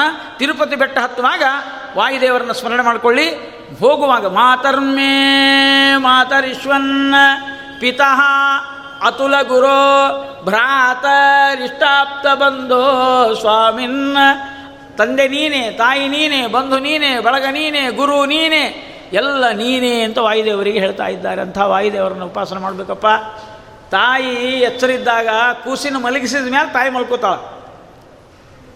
ಮಗುವಿನ ಮಗುವನ್ನು ಲಾಲಿಸಿ ಜೋಗಳ ಹಾಡಿ ಅದು ನಿದ್ದೆ ಮಾಡಿದ ಮೇಲೆ ನಾನು ನಿದ್ದೆ ಮಾಡ್ತಾಳೆ. ಇದು ಜಗತ್ತಿನಲ್ಲಿ ನಿಯಮ. ತಾಯಿ ಅಂತ ತಿಳ್ಕೊಂಡಿರ್ತಾಳೆ ಅಂದರೆ ನಾನು ಇದನ್ನು ರಕ್ಷಣೆ ಮಾಡ್ತೀನಿ ಅಂತ. ಎಲ್ಲಿ ತನಕ? ಮಲ್ಕೊಳ್ಳೋ ತನಕ. ಈಕಿ ಮಲ್ಕೊಂಡ ಮೇಲೆ ಆ ಕೂಸಿನ ಯಾರು ರಕ್ಷಣೆ ಮಾಡ್ತಾರೆ? ಮುಂಜಾನೆ ಹೇಳೋದ್ರೊಳಗೆ ಮತ್ತೆ ಅದು ಎದ್ದದಂತ ನೋಡ್ಬೇಕಲ್ಲ. ಆ ಬೆಳತನಕ ಅದು ಕೂಸಿನ ನೋಡಿದವರು ಯಾರು ಅಂದರೆ ವಾಯುದೇವರು, ಅದಕ್ಕೆ ತಾಯಿ ಅಂತ. ಮೊದಲನೇ ತಾಯಿ ಈ ತಾಯಿ ಆದರೆ ಮುಖ್ಯ ತಾಯಿ ವಾಯುದೇವರೇ. ಮಗುವನ್ನು ರಕ್ಷಣೆ ಮಾಡೋರು ವಾಯುದೇವರಲ್ಲ, ನಮ್ಮನ್ನೆಲ್ಲ ರಕ್ಷಣೆ ಮಾಡೋರು ವಾಯುದೇವರಲ್ಲ, ಅದಕ್ಕೆ ತಾಯಿಯವರು. ಪ್ರಾಣ ಕೊಡುವವರು ತಾಯಿ. ಜನ್ಮ ಕೊಡುವವಳು ತಾಯಿ ಅಷ್ಟೇ. ಪ್ರಾಣ ಕೊಡುವವರು ಪ್ರಾಣದೇವರು. ಮಾತರ್ಮೇ ಅವ್ವ, ತಾಯಿ, ಅಮ್ಮ ಅಂತ ವಾಯುದೇವರಿಗೆ ಹೇಳಬೇಕಂತ. ಮಾತರಿಶ್ವನ್ನ ಪಿತರತುಲ ಗುರೋ ಭ್ರಾತರಿಷ್ಟಾಪ್ತ ಬಂಧೋ. ಸ್ವಾಮಿನ್ನ ಸರ್ವಾಂತರಾತ್ಮನ್ನ ಜರ ಜರೈತರ್ಜನ್ಮ ಮುತ್ಯಾಮಯಾನಾಂ. ಗೋವಿಂದೇ, ವಾಯುದೇವರ ಹತ್ರ ನೀವು ಹನುಮಂತ ದೇವರ ಗಿಡಿಗೆ ಹೋದಾಗ ಪ್ರಾರ್ಥನೆ ಮಾಡೋದು ಇದನ್ನೇ ಮಾಡಬೇಕು. ಗೋವಿಂದೇ ದೇಹಿ ಭಕ್ತಿಂ ಭವತಿ ಚ ಭಗವನ್ ಊರ್ಜಿತಾಂ ನಿರ್ನಿಮಿತ್ತಾಂ ನಿರ್ವ್ಯಾಜಾಂ ನಿಶ್ಚಲಾಂ ಎಷ್ಟು ಹೇಳಿದ್ದಾರೆ ನೋಡ್ರಿ. ನಿಶ್ಚಲಾಂ ಆ ರೀತಿ ಗುಣಗಣ ಭರಿತವಾಗಿರತಕ್ಕಂತಹ ಶಾಶ್ವತೀಂ ಆಶುದೇವ ಅಂತ ಹೇಳಿದಂತೆ ಅದನ್ನು ಪ್ರಾರ್ಥನೆ ಮಾಡೋಣ ಅಂತ ಹೇಳ್ತಾ ನಂತರದಲ್ಲಿ ಮುಂದೆ ದ್ವಾಪರ ಯುಗದಲ್ಲಿ ಇದಕ್ಕೆ ಶೇಷಾಚಲ ಅಂತ ಹೆಸರು ಬಂತು. ಭಾರಿ ವಿಚಿತ್ರ ಕಥೆ ಆಯ್ತು ವೈಕುಂಠದಲ್ಲಿ. ಒಂದು ದಿವಸ ಲಕ್ಷ್ಮೀದೇವಿ ನಾರಾಯಣನನ್ನು ತನ್ನ ಪತಿಯಾದ ಶ್ರೀಕಾಂತನನ್ನು ಕೇಳ್ತಾ ಇದ್ದಾಳೆ. ಅಲ್ರಿ, ಮದುವೆ ಆದಾಗಿನಿಂದ, ಅಂದರೆ ಯಾವಾಗ ಮದುವೆ ಆಗ್ಯಾರ ನನಗೆ ಗೊತ್ತಿಲ್ಲ, ಮತ್ತು ನಾನು ಹೇಳೋದಿಲ್ಲ, ಅನಾದಿ ಕಾಲದಿಂದ. ಅವಳು ಹೇಳ್ತಾಳೆ, ಜಗಳ ಗಂಡನ ಜೊತೆಗೆ, ಮದುವೆ ಆದಾಗಿನಿಂದ ನಾವು, ನೀವು ಏಕಾಂತದೊಳಗೆ ಒಂದು ಸಲನ ಇದ್ದೀವೇನು? ಅಂತ ಕೇಳಿದ್ವಿ ದೇವರಂದ ಎಲ್ಲ ಕಡೆ ಗುಡಿ ಇದ್ದರೆ ಎಲ್ಲರೂ ಬಂದು ನಿಲ್ತಾರೆ. ಅದಕ್ಕೆ ಯಾವುದೂ ಬೇಡ ಅಂತ ವೈಕುಂಠ ಮಾಡ್ಕೊಂಡಿದ್ದೀನಿ. ವೈಕುಂಠ, ಅದು ನನ್ನ ಹೆಸರಲ್ಲಿ ಅದು ಅಂದರೆ ಅದು ನಿನ್ನದೇ ಒಂದು, ಅದು ನಿನಗೋಸ್ಕರವಾಗಿಯೇ ಮಾಡಿದ್ದದು. ನೀನು ಲಕ್ಷ್ಮೀದೇವಿ ಆನಂದವಾಗಿರಬೇಕು ಅಂತ ಪ್ರತ್ಯೇಕವಾಗಿ ಹೆಂಡತಿಗೋಸ್ಕರವಾಗಿ ಒಂದು ವೈಕುಂಠವನ್ನು ಮಾಡಿದ್ದೇನೆ. ಏಕಾಂತ ಇಲ್ಲಿ ಇಲ್ಲೇನು? ಇಲ್ಲದಲ್ಲ ಅಂದರೆ. ಆಕೆ ಅಂದ್ಲು, ಹೌದ್ರಿ, ಒಂದೇನೋ ವೈಕುಂಠ ಮಾಡಿದ್ದೀರಿ, ಇಲ್ಲಿ ಇದ್ದೀವಿ ಖರೆ. ಇದೇನೋ ಒಂದು ಶೇಷದೇವರು ಹಿಂಗೆ ನಮ್ಮ ಮೇಲೆ ಹಿಂಗೆ ನೋಡ್ಕೋತ, ಅಂದರೆ ಅದು ಎಷ್ಟು ಕಣ್ಣು? ಸಾವಿರ ಕಣ್ಣು ಅಲ್ರಿ ಅನಂತ, ಸಾವಿರ ಅಂದ್ರೆ ಅನಂತ ಅಂದರೆ ಸಾವಿರ. ಇನ್ಫಿನಿಟಿ ಅಂತ ಹೇಳ್ತಾರೆ ಅದಕ್ಕೆ. ಸಹಸ್ರ ಶಬ್ದಕ್ಕೆ ಅನಂತ ಅಂತ ಅರ್ಥ. ಈ ಅನಂತ ವೃತ್ತದೊಳಗೆ ಹೆಡಿ ಮಾಡಿರ್ತಾರೆ ನೋಡ್ರಿ. ಅನ ಅನ ಅನಂತ ವೃತ್ತ. ಅಲ್ಲಿ ಹಿಂಗೆ ನೋಡ್ಕೋತ ಕಣ್ಣಿಂದ ನಾಲ್ಗೆ ಚಾಚ್ಕೊಂಡು ನಾವೇನು ಮಾತಾಡ್ತೀವಿ, ನಾವೇನು ಮಾಡ್ತೀವಿ. ನಾವೇನು ಇದನ್ನೇ ನೋಡ್ಕೋತ ಕೂತ್ಕೊಂಡು, ಇದ್ರ ಮುಂದೆ ಏಕಾಂತ ಎಂದು ಮಾತಾಡ್ಬೇಕು ನಾನು ಅಂತ ಕೇಳಿ ಇದು ಎಂಥ ಮನೆ ಕಟ್ಟಿರಿ? ಏನು? ಅಲ್ಲ, ನಮಗೆ ಹಾಸಿಗೆ ಆಗ್ಯದ. ಮತ್ತು ಅದನ್ನು ಬಿಟ್ಟರೆ ಬೇರೆ ಹಾಸಿಗೆ ಇಲ್ಲ ಅದಕ್ಕೆ ನಾನು ಅವೆಲ್ಲ ಹೇಳಬೇಡ್ರಿ ಏಕಂತದೇನು? ಅದು ಹೇಳ್ರಿ. ಓ ಅಂದ ಹಂಗಾರ ಒಂದು ಕೆಲಸ ಮಾಡೋಣ ಅಂದ. ಈಗ ಹೊರಗೆ ಹಾಕಿಬಿಡೋಣ ಅಂದ. ಶೇಷ, ಹೊರಗೆ ನಡಿ ಅಂದ. ಶೇಷ ಅಂದ, ನಾನು ಹೊರಗೆ ಹೋದ್ರೆ ನೀವೆಲ್ಲಿ ಕೂಡ್ತೀರಿ ಅಂತ ಕೇಳಿದ. ನಮ್ಗೆ ಕೂಡೋದು, ಮಲಗೋದು ನಮ್ಮದೇ ಮತ್ತು ನಿಮ್ಗೆ ಏನು? ನಾವು ನೆಲದ ಮೇಲೆ ಕೊಡ್ತೀವಿ, ನೀ ತೊಗೊಂಡು ಏನು ಮಾಡವ? ಹೊರಗೆ ಹೋಗಿ ಮೊದಲು. ನಿನ್ನ ಕಾಲಾಗಿ ಸಾಕಾಗಿ ಬಿಟ್ಟದು. ಯಾವಾಗ ನೋಡು ನಮ್ಮ ಕಡೆ ನೋಡ್ಕೊತ ಕೊಡ್ತೀವಿ. ನಾವು ಗಂಡ ಹೆಂಡತಿ ಏನು ಮಾತಾಡ್ತೀವಿ ಅಂತ ಹೇಳಿ. ಅದಕ್ಕೆ ನನ್ನ ಹೆಂಡತಿ ಹೇಳ ನೀವು ಹೊರಗೆ ಹೋಗು. ಸರಿ ಅಂತೇಳಿ ಬಂಗಾರದ ಬಡಿಗೆ ಹಿಡ್ಕೊಂಡು ಹೊರಗೆ ನಿಂತು ರುಕ್ಮದಂಡೆ ಏನಂತ ಬರ್ದಾರೆ. ಬಂಗಾರದ ಬಡಿಗೆ ಕೈಯಾಗಿ ಹಿಡ್ಕೊಂಡು ಯಾರು ಒಳಗೆ ಬಿಡಬೇಡ, ಹೊರಗೆ ನಿಂದ್ರು ಅಂದರು. ಅಲ್ರಿ, ಜೈ ವಿಜಯರು ಅಂದರು. ವಿಜಯ್, ಜೈ ವಿಜಯರಿಗೆ ಮನೆ ಕಳಿಸಿ ಹಾಲಿಡೇ ಕೊಟ್ಟಿನಿ, ಕಳಿಸಿಬಿಡು ಅವ್ರನ್ನ ಅಂತಂದು ಹೊರಗೆ ನಿಂದಿರ್ಬೇಕಲ್ಲ ದ್ವಾರಪಾಲಕ, ಅವ್ರು ನಿಂತಲ್ಲ, ಅವ್ರನ್ನ ಕಳಿಸಿಬಿಡು ಅಂದ. ನೀ ದ್ವಾರಪಾಲಕ ಆಗು ಇವತ್ತು ನಾ ಏನು ಹೇಳ್ತೇನೆ ಅದು ಮಾಡ್ಬೇಕು ನೀನು ಒಂದು ಲಕ್ಷ್ಮೀದೇವಿ ಏನು ಹೇಳ್ತಾ ಅದನ್ನೆಲ್ಲ ಪರಮಾತ್ಮ ಮಾಡ್ತಾರೆ ನೋಡ್ರಿ. ಯಾಕಂದ್ರೆ ಆ ಭಕ್ತ ಪರಾಧೀನ ಅಲ್ಲಿಯೂ ಕೂಡ ರಮತೆ ಐತಿ ರಮ. ಆಕಿನ ಹೆಸರು ರಮ ಅಂತ ಇಟ್ಟ ಇಟ್ಟಾರೆ ಯಾಕಂದ್ರೆ ಭಗವಂತನಿಂದ ಯಾವಾಗಲೂ ಆನಂದ ಅಂತ ಅವಳಿಗೆ. ರಮತೆ, ಯಾವಾಗಲೂ ಸಂತೋಷವಾಗಿರ್ತಾಳ್ರಿ. ಅದಕ್ಕೆ ರಮಾ ಅಂತ ಹೆಸರು. ನಮ್ಮ ಮನೆ ಹತ್ರ ರಮಾಬಾಯಿ ಅಂತ ಒಬ್ರು ಇದ್ರಿ. ಯಾವಾಗಲೂ ಅಳೋದು, ಮಾರಿ ಸುಳ್ಗಾಡು ಮಾಡ್ಕೊಂಡು ನಾಂದೆ, ಇನ್ನೇನು ಯಾರು ಹೆಸರಿಟ್ಟಾರೋ ರಮಾ ಅಂತ ಹೇಳಿ ಅಂದೆ ನಾನು. ಇಲ್ರಿ, ಇನ್ಮೇಲೆ ನಗ್ತೀನಿ ತೊಗೊಳ್ರಿ ಅದ್ರ ಹೆಸರೇ ಗೊತ್ತಿದ್ದಿಲ್ಲ ನನಗೆ ಅಂತ ಹೇಳಿ. ಅದಕ್ಕೆ ನಮ್ಮ ಹೆಣ್ಮಕ್ಳು ಯಾವಾಗಲೂ ಹೆಸರು ಏನಿಟ್ಟಿರ್ತಾರೆ ಅದ್ರ ಅರ್ಥ ತಿಳ್ಕೊಬೇಕ್ರಿ. ಅಂದರೆ ಒಂದು ಸ್ವಲ್ಪ ಅದ್ರಂಗೆ ಇರ್ಲಿಕ್ಕೆ ಬರ್ತದೆ. ಅರ್ಥನೇ ಗೊತ್ತಿಲ್ಲ ಅಂದ್ರೆ ಹಂಗೆ ಇರೋದು ಹಂಗೆ ನಾವು. ರಮತೆ ಇತಿ ರಮ, ಆ ರಮಾದೇವಿ ಸಂತೋಷ ಆಗಲಿ ಅಂತ ಭಗವಂತ ಅನುಗ್ರಹವನ್ನು ಮಾಡಿ ಆ ಶೇಷದೇವರನ್ನು ಹೊರ ಕಳಿಸಿದ. ಹೊರಗೆ ನಿಂತಿದ್ದಾರೆ, ಇನ್ನು ಒಳಗೆ ಮಾತಾಡಬೇಕು ಅಂತ ಇನ್ನೂ ಪ್ರಾರಂಭ ಆಗಿಲ್ಲ. ಅಷ್ಟರೊಳಗೆ ವಾಯುದೇವರು ಬಂದರು. ಬಂದು ಒಳಗೆ ಬಿಡು ಅಂತಂದರು ಶೇಷದೇವರಿಗೆ. ಏ ಹಂಗೆ ಒಳಗೆ ಬಿಡೋದು? ಬಿಡಬೇಡ ಅಂತ ಹೇಳಾರಲ್ಲಿ ನಾನು ಇಲ್ಲಿ ಎದಕ್ಕೆ ನಿಂತು ಕಾಣಿಸೋದಿಲ್ಲ ನಿಮಗೆ.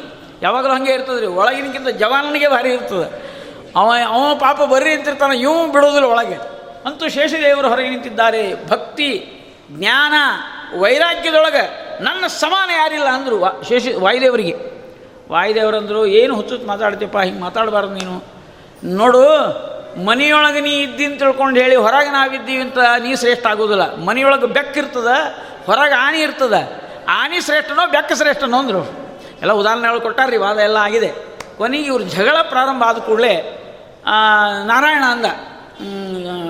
ಲಕ್ಷ್ಮಿ, ಏನೋ ಏಕಾಂತದೊಳಗೆ ಮಾತಾಡಬೇಕು ಅಂತ ಅಂದಿದ್ಯಲ್ಲ, ಏನಾರ ಹೇಳೋದು ಏನು ಹೇಳೋದು? ಅಲ್ಲಿ ತಲೆ ಹೊಡ್ಕೊಳ್ಳಿಕ್ಕೆ ತರ ಹೋಗ್ರಿ ಅಂದ್ಲು. ನಮ್ಮ ಹಣೆ ಬರ್ದ ಬರೋದಿಲ್ಲ ಏಕಾಂತ.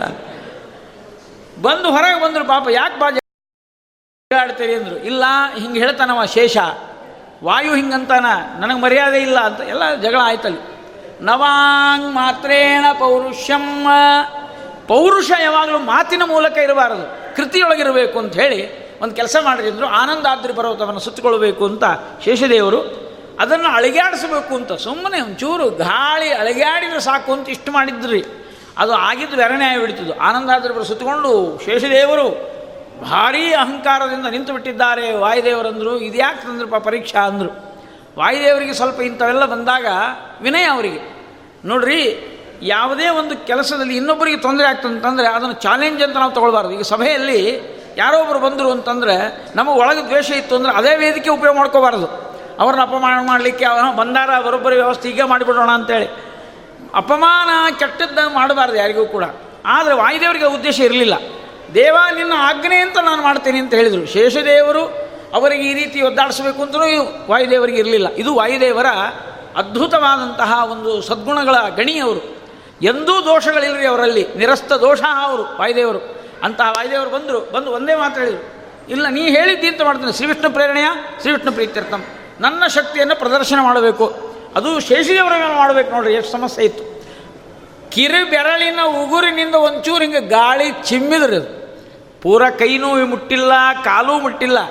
ಕಾಲಿನ ಬೆರಳಿನ, ಕಿರು ಬೆರಳಿನ ತುದಿಯಿಂದ ಸ್ವಲ್ಪ ಮುಟ್ಟಿದಂಗೆ ಮಾಡಿದ್ರೆ ಓಡ್ಲಿಕ್ಕತ್ತದು ಆನಂದಾದ್ರಿ ಪರ್ವತ. ಉರುಳಿ ಉರುಳಿ ಓಡಿ ಬಂದು ಈ ತಿರುಪತಿ ಬೆಟ್ಟದ ಹತ್ರ ಬಂತದು, ಹಿಮಾಲಯ ಪರ್ವತದಿಂದ. ಆ ಆನಂದಾದ್ರಿ ಒಳಗೆ ಆನಂದ ಅಂತ ಒಬ್ಬ ದೇವತಾ, ಅಭಿಮಾನಿ ದೇವತಾ ಇದ್ದ. ಅವರಪ್ಪ ಮೇರು ಪರ್ವತ. ಆ ಮೇರು ಪರ್ವತ ಏನಂದ, ಏನ್ರಿ ನಿಮ್ಮ ಜಗಳದೊಳಗೆ ನನ್ನ ಮಗನ ವ್ಯವಸ್ಥೆ ಮಾಡ್ಲಿಕ್ಕೆ ಸ್ವಲ್ಪ ದಯವಿಟ್ಟು ಏನಾರು ಕಾಪಾಡ್ರಿ. ವಾಯುದೇವರು ಅದು ಓಡುವಂತಹ ಪರ್ವತವನ್ನು ತಮ್ಮ ಮನೋವೇಗದಿಂದ ಹೋಗಿ ಅದನ್ನು ನಿಲ್ಲಿಸಿದ್ದಾರೆ. ಮನೋಜವಂ ಮಾರುತದಲ್ಲ ವೇಗಂ ಎಷ್ಟು ವೇಗ ಅವರದು? ಹೋಗಿ ಹಿಡಿದು ಬಿಟ್ಟಿದ್ದಾರೆ. ಆ ಯಾವ ಆನಂದಾದ್ರಿ ಪರ್ವತ ನಿಂತಿತ್ತೋ ಅದೇ ವೆಂಕಟರಮಣನ ಈ ವೆಂಕಟಾಚಲ ಪರ್ವತದ ಸ್ಥಾನ. ಅಲ್ಲಿ ಬಂದು ನಿಂತು. ಈಗ ನಮಗೊಂದು ಪ್ರಶ್ನೆ, ಇಲ್ಲಿ ಆನಂದಾದ್ರಿ ಅಂದರೆ ಅದೊಂದು ಮಗ, ಅಪ್ಪ, ಮೇರು ಪರ್ವತ, ಇವೆಲ್ಲ ಏನೋ ಹೇಳಿಕತ್ತೀರಿ, ನಮಗೇನು ಸ್ವಲ್ಪ ಅರ್ಥ ಆಗಲಿಲ್ಲ ಅಂತ ನೀವು ಅಂದ್ಕೊಂಡ್ರೆ ನಮ್ಮಲ್ಲಿ ಅಭಿಮಾನಿ ದೇವತೆಗಳು ಅಂತ ಇರ್ತಾರೆ. ಇದನ್ನು ಸ್ವಲ್ಪ ಗಮನ ಶಾಸ್ತ್ರ ವಿಚಾರ ಇದು. ಇದಕ್ಕೊಂದು ಬ್ರಹ್ಮಸೂತ್ರ ಇದೆ. ಓಂ ಅಭಿಮಾನಿ ವ್ಯಪದೇಶಸ್ತು ವಿಶೇಷಾನುಗತಿಭ್ಯಾಂ ಓಂ ಅಂತ ಒಂದು ಸೂತ್ರ. ಆ ಸೂತ್ರ ಏನು ಹೇಳ್ತಂದರೆ, ನಾವೇನು ನೋಡ್ತೀವಿ, ಅದು ವಸ್ತು ಮಾತ್ರ ಅಲ್ಲ, ಅದರೊಳಗೆ ಅಭಿಮಾನಿ ದೇವತೆ ಇರ್ತಾನ ಅಂತ ತಿಳ್ಕೊಳ್ಬೇಕು. ಉದಾಹರಣೆಗೆ ಕಾವೇರಿ ನದಿ ನೋಡ್ತೀರಿ ಅಂದರೆ ಕಾವೇರಿ ನೀರಲ್ಲ. ಕಾವೇರಿ ಅಭಿಮಾನಿ ದೇವತಾ, ಆಕೆ ದೇವತಾ ಇದ್ದಾಳೆ. ಆ ದೇವಿಯನ್ನು ಕಲ್ಪನೆ ಮಾಡ್ಕೊಳ್ಬೇಕು. ಗಂಗಾ ಗಂಗಾ ದೇವಿಯನ್ನು ಕಲ್ಪನೆ ಮಾಡ್ಕೊಳ್ಬೇಕು. ಕೃಷ್ಣ ಕೃಷ್ಣಾದೇವಿ, ನರ್ಮದಾ ನರ್ಮದಾ ದೇವಿ ಅಂದರೆ ನೀರು ಅಲ್ಲ, ನೀರಿನ ಒಳಗೆ ಒಬ್ಬ ನೀರೇ, ಒಬ್ಬ ದೇವತಾ ಇದ್ದಾಳೆ ಅಂತ ಅನುಸಂಧಾನ ಮಾಡಬೇಕು ಅದರಂತೆ ಕಾಳಿದಾಸ ಹೇಳ್ತಾನೆ, ಹಿಮಾಲಯೋ ನಾಮ ನಗಾದಿ ರಾಜಃ ಅಸ್ತ್ಯುತ್ತರ ಸ್ಯಾಮ್ ದಿಶಿ ದೇವತಾತ್ಮ. ಕಾಳಿದಾಸ ಕೇವಲ ಕಾವ್ಯ ಅಂತ ಬರೆದ ಅಲ್ಲ, ಕಾವ್ಯಶಾಸ್ತ್ರವನ್ನು ಬರೆದಿದ್ದಾನೆ. ದೇವತಾತ್ಮ ಅಂತಾನೆ, ಹಿಮಾಲಯವನ್ನು ದೇವತಾತ್ಮ ಅಂತಾನೆ. ಅಂದರೆ ಹಿಮಾಲಯದ ಒಳಗೆ ದೇವತಾ ಇದ್ದಾನೆ ಅಭಿಮಾನಿ ದೇವತೆ. ಹಾಗೆ ಆನಂದಾದ್ರಿ ಪರ್ವತ, ಒಳಗೊಬ್ಬ ಅಭಿಮಾನಿ ದೇವತಾ, ಮೇರು ಪರ್ವತದಲ್ಲಿ ಅಭಿಮಾನಿ ದೇವತಾ, ಇದನ್ನೆಲ್ಲ ಅನುಸಂಧಾನ ಮಾಡ್ಕೊಳ್ಬೇಕು. ಪುರಾಣ ಕಥೆ ಓದ ಬಂದಾಗ ಪರ್ವತ ಮಾತಾಡಿತು ಅದು ಪರ್ವತ ಅಪ್ಪ, ಪರ್ವತ ಮಗ, ಇವೆಲ್ಲ ಸ್ವಲ್ಪ ಕನ್ಫ್ಯೂಷನ್ ಆಗ್ತಾವೆ. ಪರ್ವತನೇ ಕಲ್ಲು ಅಂತಂದ್ಮೇಲೆ ಪರ್ವತರಾಜನ ಮಗಳು ಪಾರ್ವತಿ ಹೆಂಗೆ ಮಾಡ್ತೀರಿ ನೀವು? ಅದು ಸಮಸ್ಯೆನೇ. ಪಾರ್ವತಿಯಿಂದ ಬಂದಲು ಪಾರ್ವತಿ ಶಿವನ ಕೊಟ್ಟು ಲಗ್ನ ಮಾಡಿದರು. ಪರ್ವತನೇ ಕಲ್ಲು, ಪರ್ವತನ ಮಗಳು ಪಾರ್ವತಿ ಹೆಂಗೆ? ಇದು ಆ ಉತ್ತರವನ್ನು ನಾವು ಪಡ್ಕೊಳ್ಬೇಕು ವೆಂಕಟೇಶ ಮಹಾತ್ಮೆಯಲ್ಲಿ. ಅಂತೂ ಒಟ್ಟಿನಲ್ಲಿ ಶೇಷಾಚಲ ಪರ್ವತದ ಆ ಕಥೆಯನ್ನು ಅಲ್ಲಿ ಹೇಳ್ತಾ ಶೇಷದೇವರು ಹೇಳ್ತಾ ಇದ್ದಾರೆ, ಸ್ವಾಮಿ, ನಂದು ಅಪರಾಧ ಆಯಿತು. ಅಂತ ತಿಳ್ಕೊಂಡು ಹೇಳಿದಾಗಿಲ್ಲ. ಶೇಷಾಚಲ ಅಂತ ಅದು ಪ್ರಸಿದ್ಧವಾಗಲಿ ಅಂತಕೊಂಡು ಹೇಳಿದರು. ಈ ಕಥೆಯನ್ನು ಕೇಳೋದ್ರಿಂದ ನಮಗೇನು ಪ್ರಯೋಜನ ಅಂತಂದರೆ, ಇಲ್ಲಿ ಶೇಷದೇವರಿಗೆ ಒಂದು ಅಜ್ಞಾನದ ಕಾರಣದಿಂದ ವಾಯುದೇವರ ಮೇಲೆ ಆರೋಪ ಮಾಡಿದರು. ಅವರನ್ನು ನಿಂದೆ ಮಾಡಿದರು. ಉತ್ತಮರ ನಿಂದ ಮಾಡಬಾರದು ಅನ್ನುವಂತಹ ಒಂದು ಪಾಠ ನಮಗೆ ಕಲಿಸಿಕೊಡ್ತಾ ಇದ್ದಾರೆ. ಈ ಕಲಿಯುಗದೊಳಗೆ ಪಾಪನೇ ಬಹಳ ಇರ್ತದೆ. ನಮ್ಮದೇ ಬೇಕಾದಷ್ಟು ಇರ್ತದೆ. ಮತ್ತು ಇನ್ನೊಬ್ಬರನ್ನ ಆಡ್ಕೊಂಡು ಅದೊಂದು ಸ್ವಲ್ಪ ಕಟ್ಕೊಳ್ಳೋದು ನಿಂದಕರಿರಬೇಕು, ಕೇರಿಯೊಳಗೆ ಹಂದಿ ಇದ್ದ ಹಾಗೆ ಅಂತ ಪುರಂದಾಸರ ಹಾಗೆ ಅಂದಂತೆ ನಾವೆಲ್ಲರೂ ನಿಂದೆ ಮಾಡ್ತಾ ಇದ್ದರೆ ತಪ್ಪಾಗ್ತದೆ ಅಂತ ಅನ್ನೋ ಅಭಿಪ್ರಾಯವನ್ನಲ್ಲಿ ಹೇಳ್ತಾ, ಶೇಷದೇವರ ಶೇಷಾಚಲ ಪರ್ವತ ಕಥೆಯನ್ನಲ್ಲಿ ಹೇಳ್ತಾ ಇದ್ದಾರೆ. ಅಲ್ಲೇ ಮುಂದೆ ಪರಮಾತ್ಮ ಪರಮಾತ್ಮ ಬರಬೇಕು ಅಂತ ಸಂಕಲ್ಪವನ್ನು ಮಾಡಿಕೊಂಡ್ರು. ನಂತರದೊಳಗೆ ವೆಂಕಟಾಚಲ ಪರ್ವತದ ಕಥೆಯನ್ನು ಈ ಕಲಿಯುಗದಲ್ಲಿ ಇರತಕ್ಕಂಥ ಕಥೆಯನ್ನು ಹೇಳ್ತಾ ಇದ್ದಾರೆ. ಅಲ್ಲಿ ಒಬ್ಬ ಬ್ರಾಹ್ಮಣ ಇದ್ದ ಅಂತ, ಪುರಾ ಪುರಂದರೋ ನಾಮ ಸೋಮಯಾಜಿ ದೃಢವ್ರತಃ, ಕಾಲಹಸ್ತಾಖ್ಯ ನಗರೇ ಸತ್ಯವಾಗ್ ಬ್ರಾಹ್ಮಣೋ ಭವತ. ಕಾಲಹಸ್ತಿ ಕಾಲಹಸ್ತಿ ಅಂತೇನು ನಗರ ಇದೆ. ಆ ನಗರದಲ್ಲಿ ಪುರಂದರ ಅಂತ ಒಬ್ಬ ಬ್ರಾಹ್ಮಣ ಇದ್ದ. ಅವನಿಗೆ ಮಕ್ಕಳಾಗಿರಲಿಲ್ಲ. ಮಕ್ಕಳಾಗಿಲ್ಲ ಅಂದರೆ ಎಷ್ಟು ವರ್ಷ ಅಂತಂದರೆ ಸಾಧಾರಣ ಎಪ್ಪತ್ತು, ಎಂಬತ್ತು ವರ್ಷದ ತನಕನೂ ಮಕ್ಕಳಾಗೋದು ಇರಲಿಲ್ಲ. ಆದರೆ ಅವನು ಎಂದೂ ಕೂಡ ಮಕ್ಕಳಾಗಲಿ ಅನ್ನುವಂಥ ದುಃಖನೂ, ಅದು ಆಗಲಿಲ್ಲಲ್ಲ ಅಂತ ದುಃಖನೂ ಪಡಲಿಲ್ಲ. ಅದನ್ನು ಹೇಳ್ತಾ ಇದ್ದಾರೆ. ದೈವೇನ ಪೂರ್ವ ಪುಣ್ಯೇನ ಪುತ್ರೋ ಭೂತ್. ಆದರೆ ದೇವರ ಸಂಕಲ್ಪ ವಿಚಿತ್ರ. ನನಗೆ ಒಮ್ಮೆ ಮನಸ್ತದ, ಇದು ವಯಸ್ಸು ನಲವತ್ತೈವತ್ತಾದ ಮೇಲೆ ಮಕ್ಕಳಾಗುವುದಿಲ್ಲ ಅಂತ ಒಂದು ಸಾಮಾನ್ಯ ವೈದ್ಯರ ವಿಚಾರ. ಆದರೆ ನಮ್ಮ ಪ್ರಾಚೀನರ ಕಥೆಗಳನ್ನು ಕೇಳಿದರೆ ಅರವತ್ತರ ಮೇಲೆ, ಎಪ್ಪತ್ತರ ಮೇಲೂ ಮಕ್ಕಳು ಹುಟ್ಟಿದವರಿದ್ದಾರೆ ಅದು ವರದಿಂದ, ವರಬಲದಿಂದ, ಅದು ವಿಶೇಷವಾಗಿ. ಡಾಕ್ಟ್ರೇನೇ ಆಶ್ಚರ್ಯ ಪಡಬೇಕು ಹಾಗೆ. ಉಪ್, ನಮ್ಮ ಪ್ರಾಂತದಲ್ಲಿ ಒಂದು ಕಡೆ ಹಾಗೆ ಆಯಿತು. ಮಕ್ಕಳು ಆಗೋದಿಲ್ಲ ಅಂತ ಎಲ್ಲರೂ ಸರ್ಟಿಫೈ ಮಾಡಿಬಿಟ್ಟಿದ್ರು. ಹರಿವಂಶ ಹೇಳಿದರು, ಒಬ್ಬ ಯತಿವರೆಣ್ಯರು.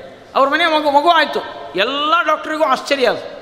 ಇಂಥವೆಲ್ಲ ಕಥೆಗಳು ನಡೆದೇ ಇದೆ ಅಂತ ಅನ್ನೋದು ನಮ್ಗೆ ಗೊತ್ತು. ಅದಕ್ಕೆ ಪೂರ್ವ ಪುಣ್ಯೇನ ಅಂತಾರೆ.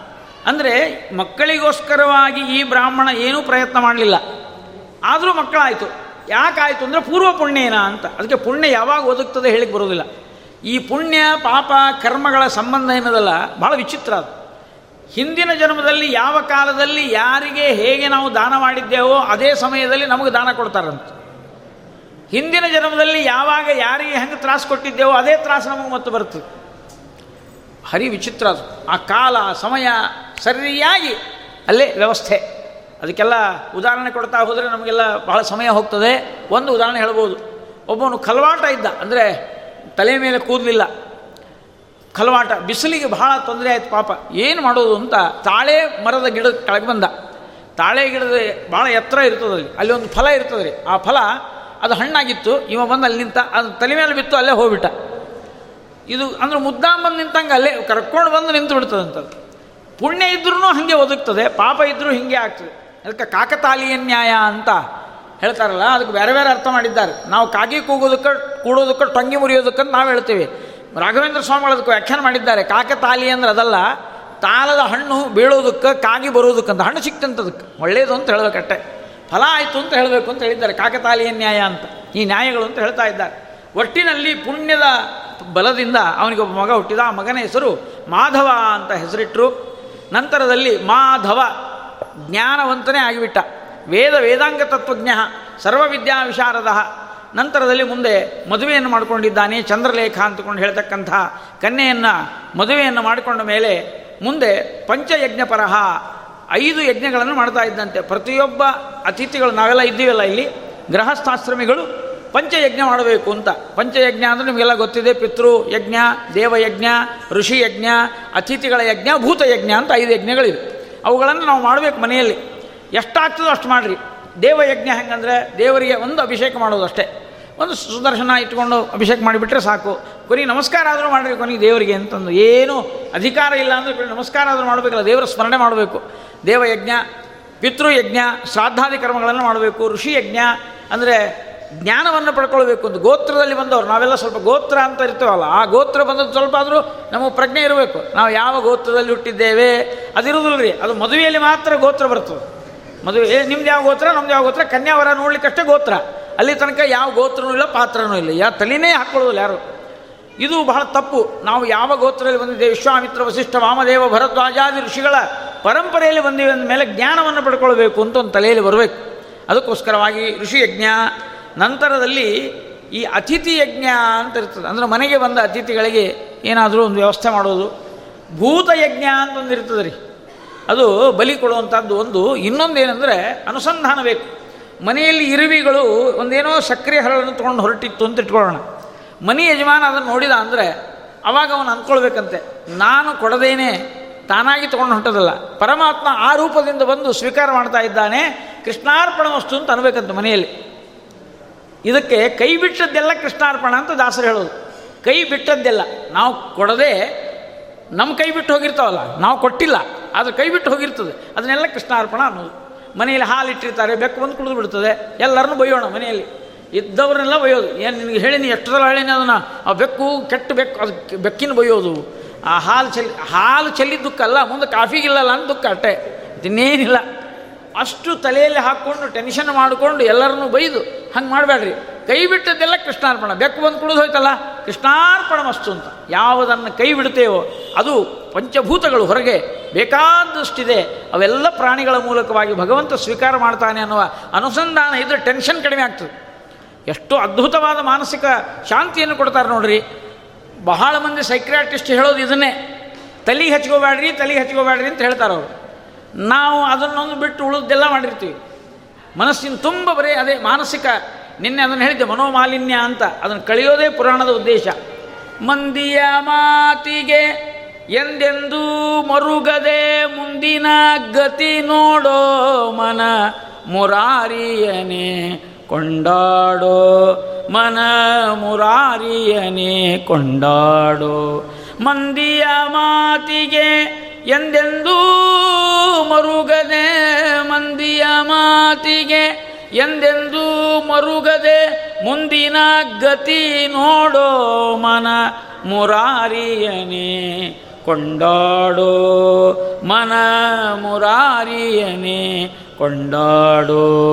ಏನದು ಮಂದಿ ಮಾತು ಅಂದ್ರೇನು? ಮಂದಿ ಅಂದ್ರೇನು? ಅದನ್ನು ತಿಳ್ಕೊಬೇಕು ನಾವು. ಏ, ನಮಗೆ ಗೊತ್ತಿದೆ ರೀ, ಜನ ಜನ ಅಲ್ಲ. ಮಂದಿ ಅಂದರೆ ಬಂದು ಹಾಕಿದ್ದೆಲ್ಲ ತಿಂದು ಒಂದು ಅಂದ್ ಹೋಗೋರಿ ಮಂದಿ ಅಂತ ಕರೀತಾರೆ. ಇವ್ರ ಬಗ್ಗೆ ಎಷ್ಟಂತ ತಲೆ ಕೆಡಿಸ್ಕೊಳ್ಳೋರು ನೀವು? ನೀವೇನು ಮಾಡಿದ್ರು ಏನೋ ಒಂದು ಅಂದು ಹೋಗಿಬಿಡ್ತಾರೆ. ಅದನ್ನು ಮನಸ್ಸಿಗೆ ಹಚ್ಕೊಂಡು ಬೆಳೆ ತನಕ ಇವರು ಓದ್ದಾಳು ಏನೋ ಉಪನಯನೋ ವಿವಾಹನೋ ಏನೋ ಮನೆಯಲ್ಲಿ ಫಂಕ್ಷನ್ ಮಾಡಿರ್ತೀರಿ.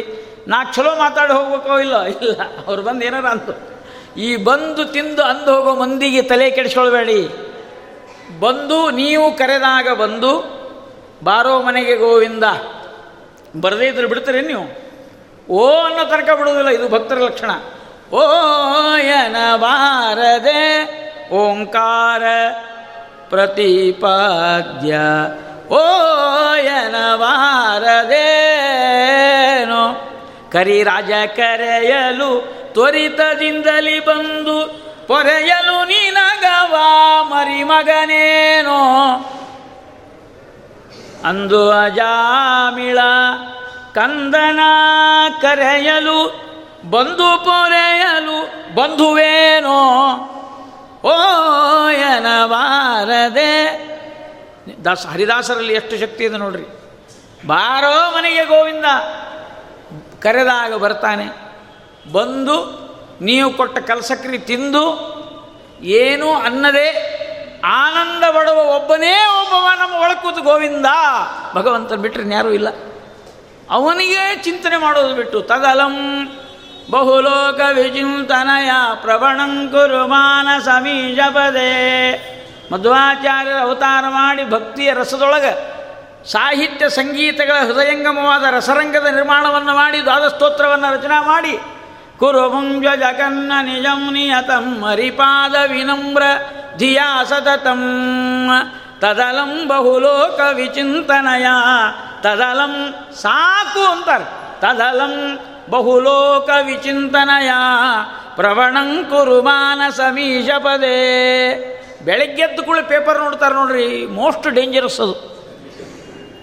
ಸುಳ್ಳು ವರ್ತಮಾನ ಪತ್ರಿಕೆಗಳೆಲ್ಲ ಅವನು ಓದಿ ಓದಿ ಓದಿ, ಅವ ಬರೆದು ಕೊಟ್ಟದ್ದು ಬರೀತಾರೇನ್ರಿ? ಎಡಿಟರ್ ಅಂತ ಇರ್ತಾನೊಬ್ಬ ಇವ ಯಾರು ರಿಪ್ರೆಸೆಂಟೇಟಿವ್ ಇವನು ಇರ್ತಾನಲ್ಲ, ಪ್ರತಿನಿಧಿ, ಅವನು ತೊಗೊಂಡು ಬಂದು ಜರ್ನಲಿಸ್ಟ್ ಇರ್ತಾನೆ ನೋಡ್ರಿ. ಅವ ತೊಗೊಂಡು ಬಂದು ಕೊಟ್ಟದ್ದನ್ನು ಹಾಕಿದ್ರೆ ಕೇಳ್ರಿ ಅವ ಎಡಿಟರ್ ಏ, ಇದು ನಮ್ಮ ಪತ್ರಿಕೆಗೆ ವಿರೋಧ.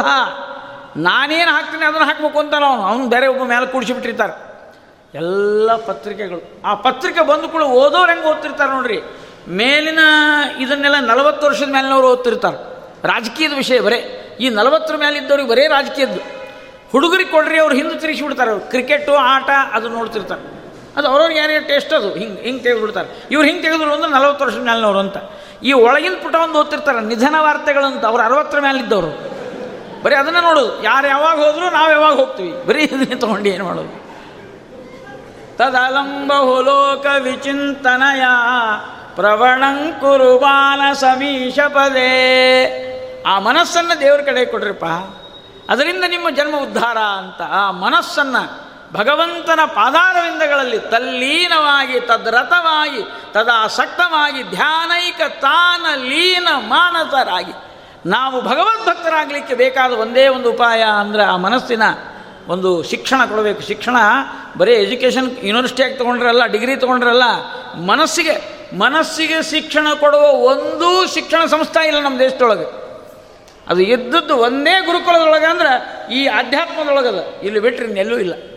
ಪುರಾಣ ಪ್ರಪಂಚದೊಳಗೆ ಮನಸ್ಸಿಗೆ ಶಿಕ್ಷಣ ಕೊಡುವಂತಹ ಯೋಗ್ಯತೆ ಅದ ಯಾವ ಶಾಲೆಯಲ್ಲಿ ಅದಕ್ಕೆ ಸ್ವಲ್ಪ ಏನಾದರೂ ವ್ಯತ್ಯಾಸ ಆದರೆ ಆತ್ಮಹತ್ಯೆ ಮಾಡ್ಕೊಂಡ್ಬಿಡ್ತಾರೆ.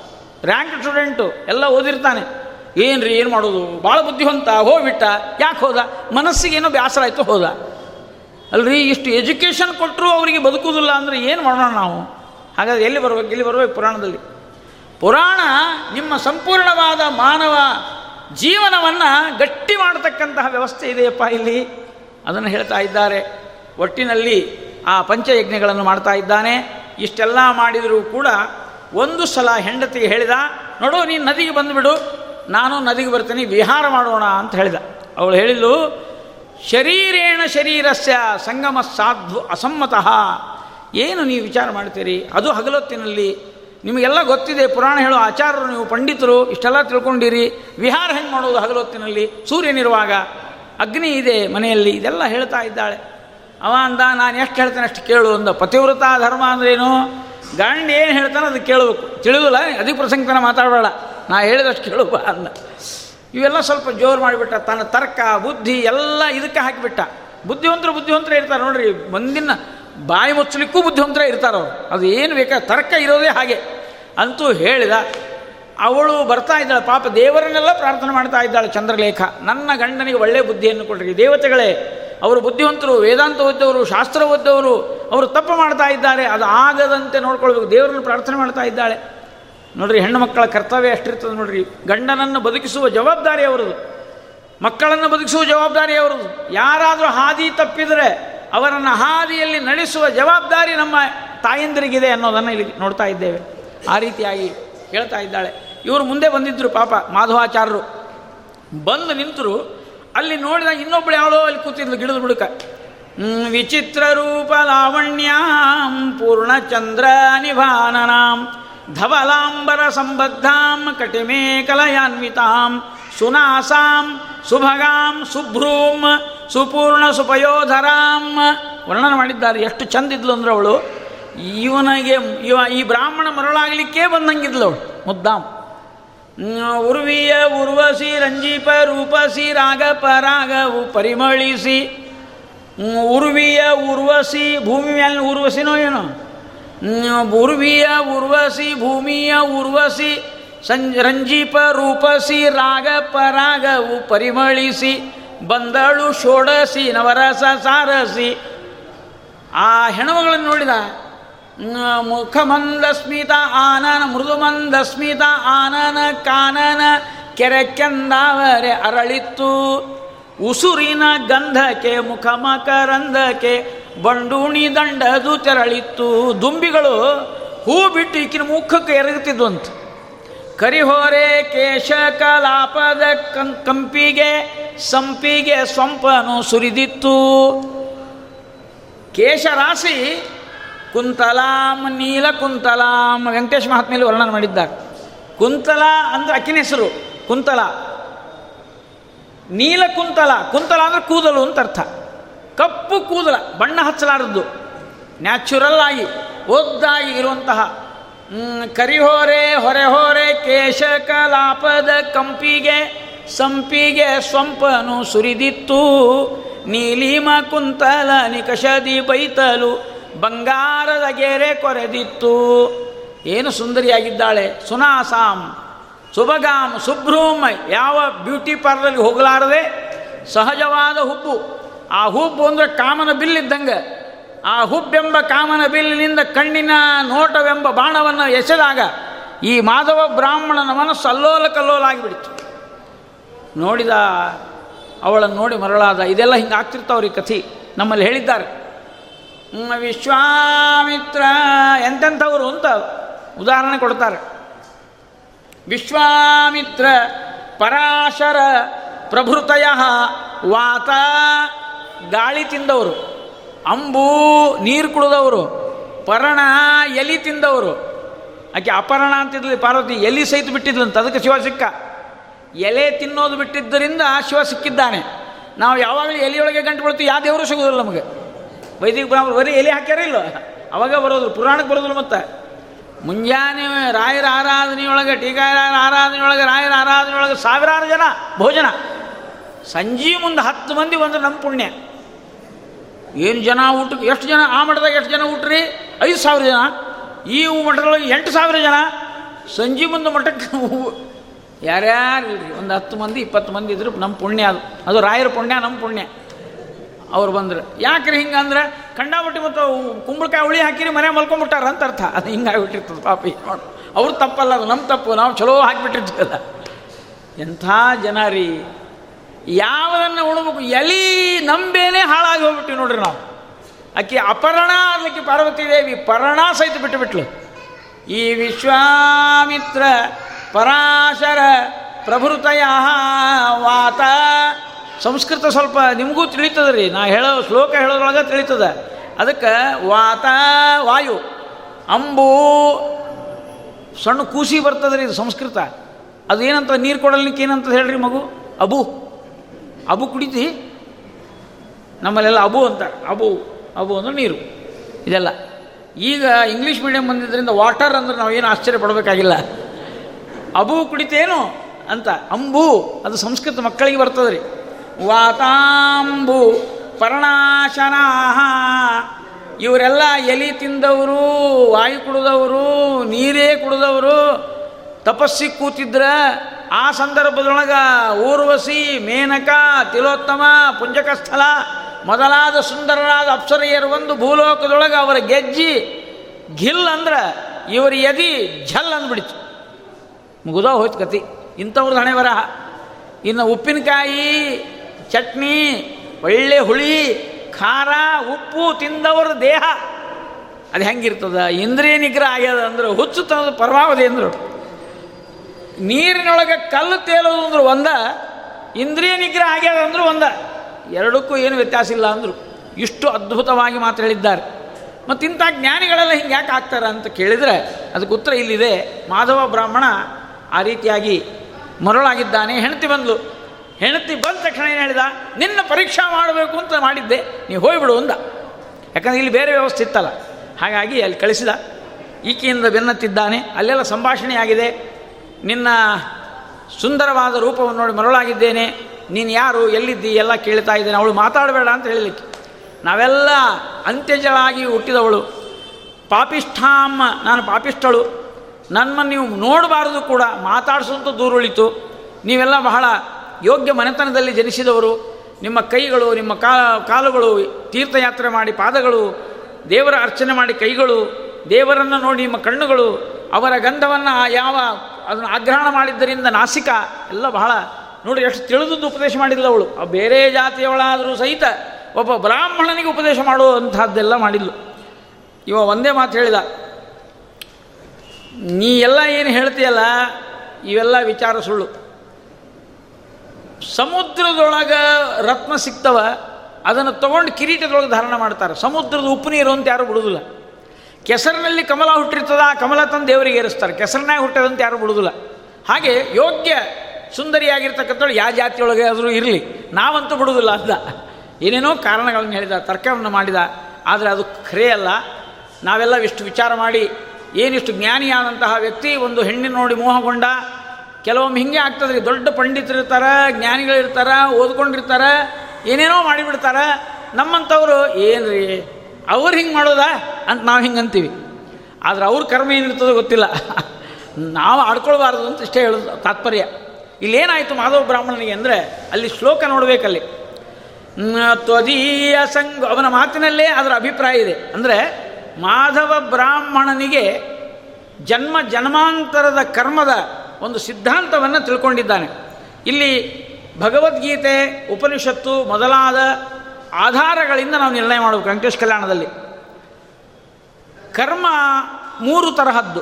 ಪ್ರಾಚೀನ ಕರ್ಮ, ಆಗಾಮಿ ಕರ್ಮ, ಸಂಚಿತ ಕರ್ಮ, ಇದು ಪ್ರಾರಬ್ಧ ಕರ್ಮ, ಇವೆಲ್ಲ ನಾವೆಲ್ಲ ಕೇಳಿದ್ದೇವೆ.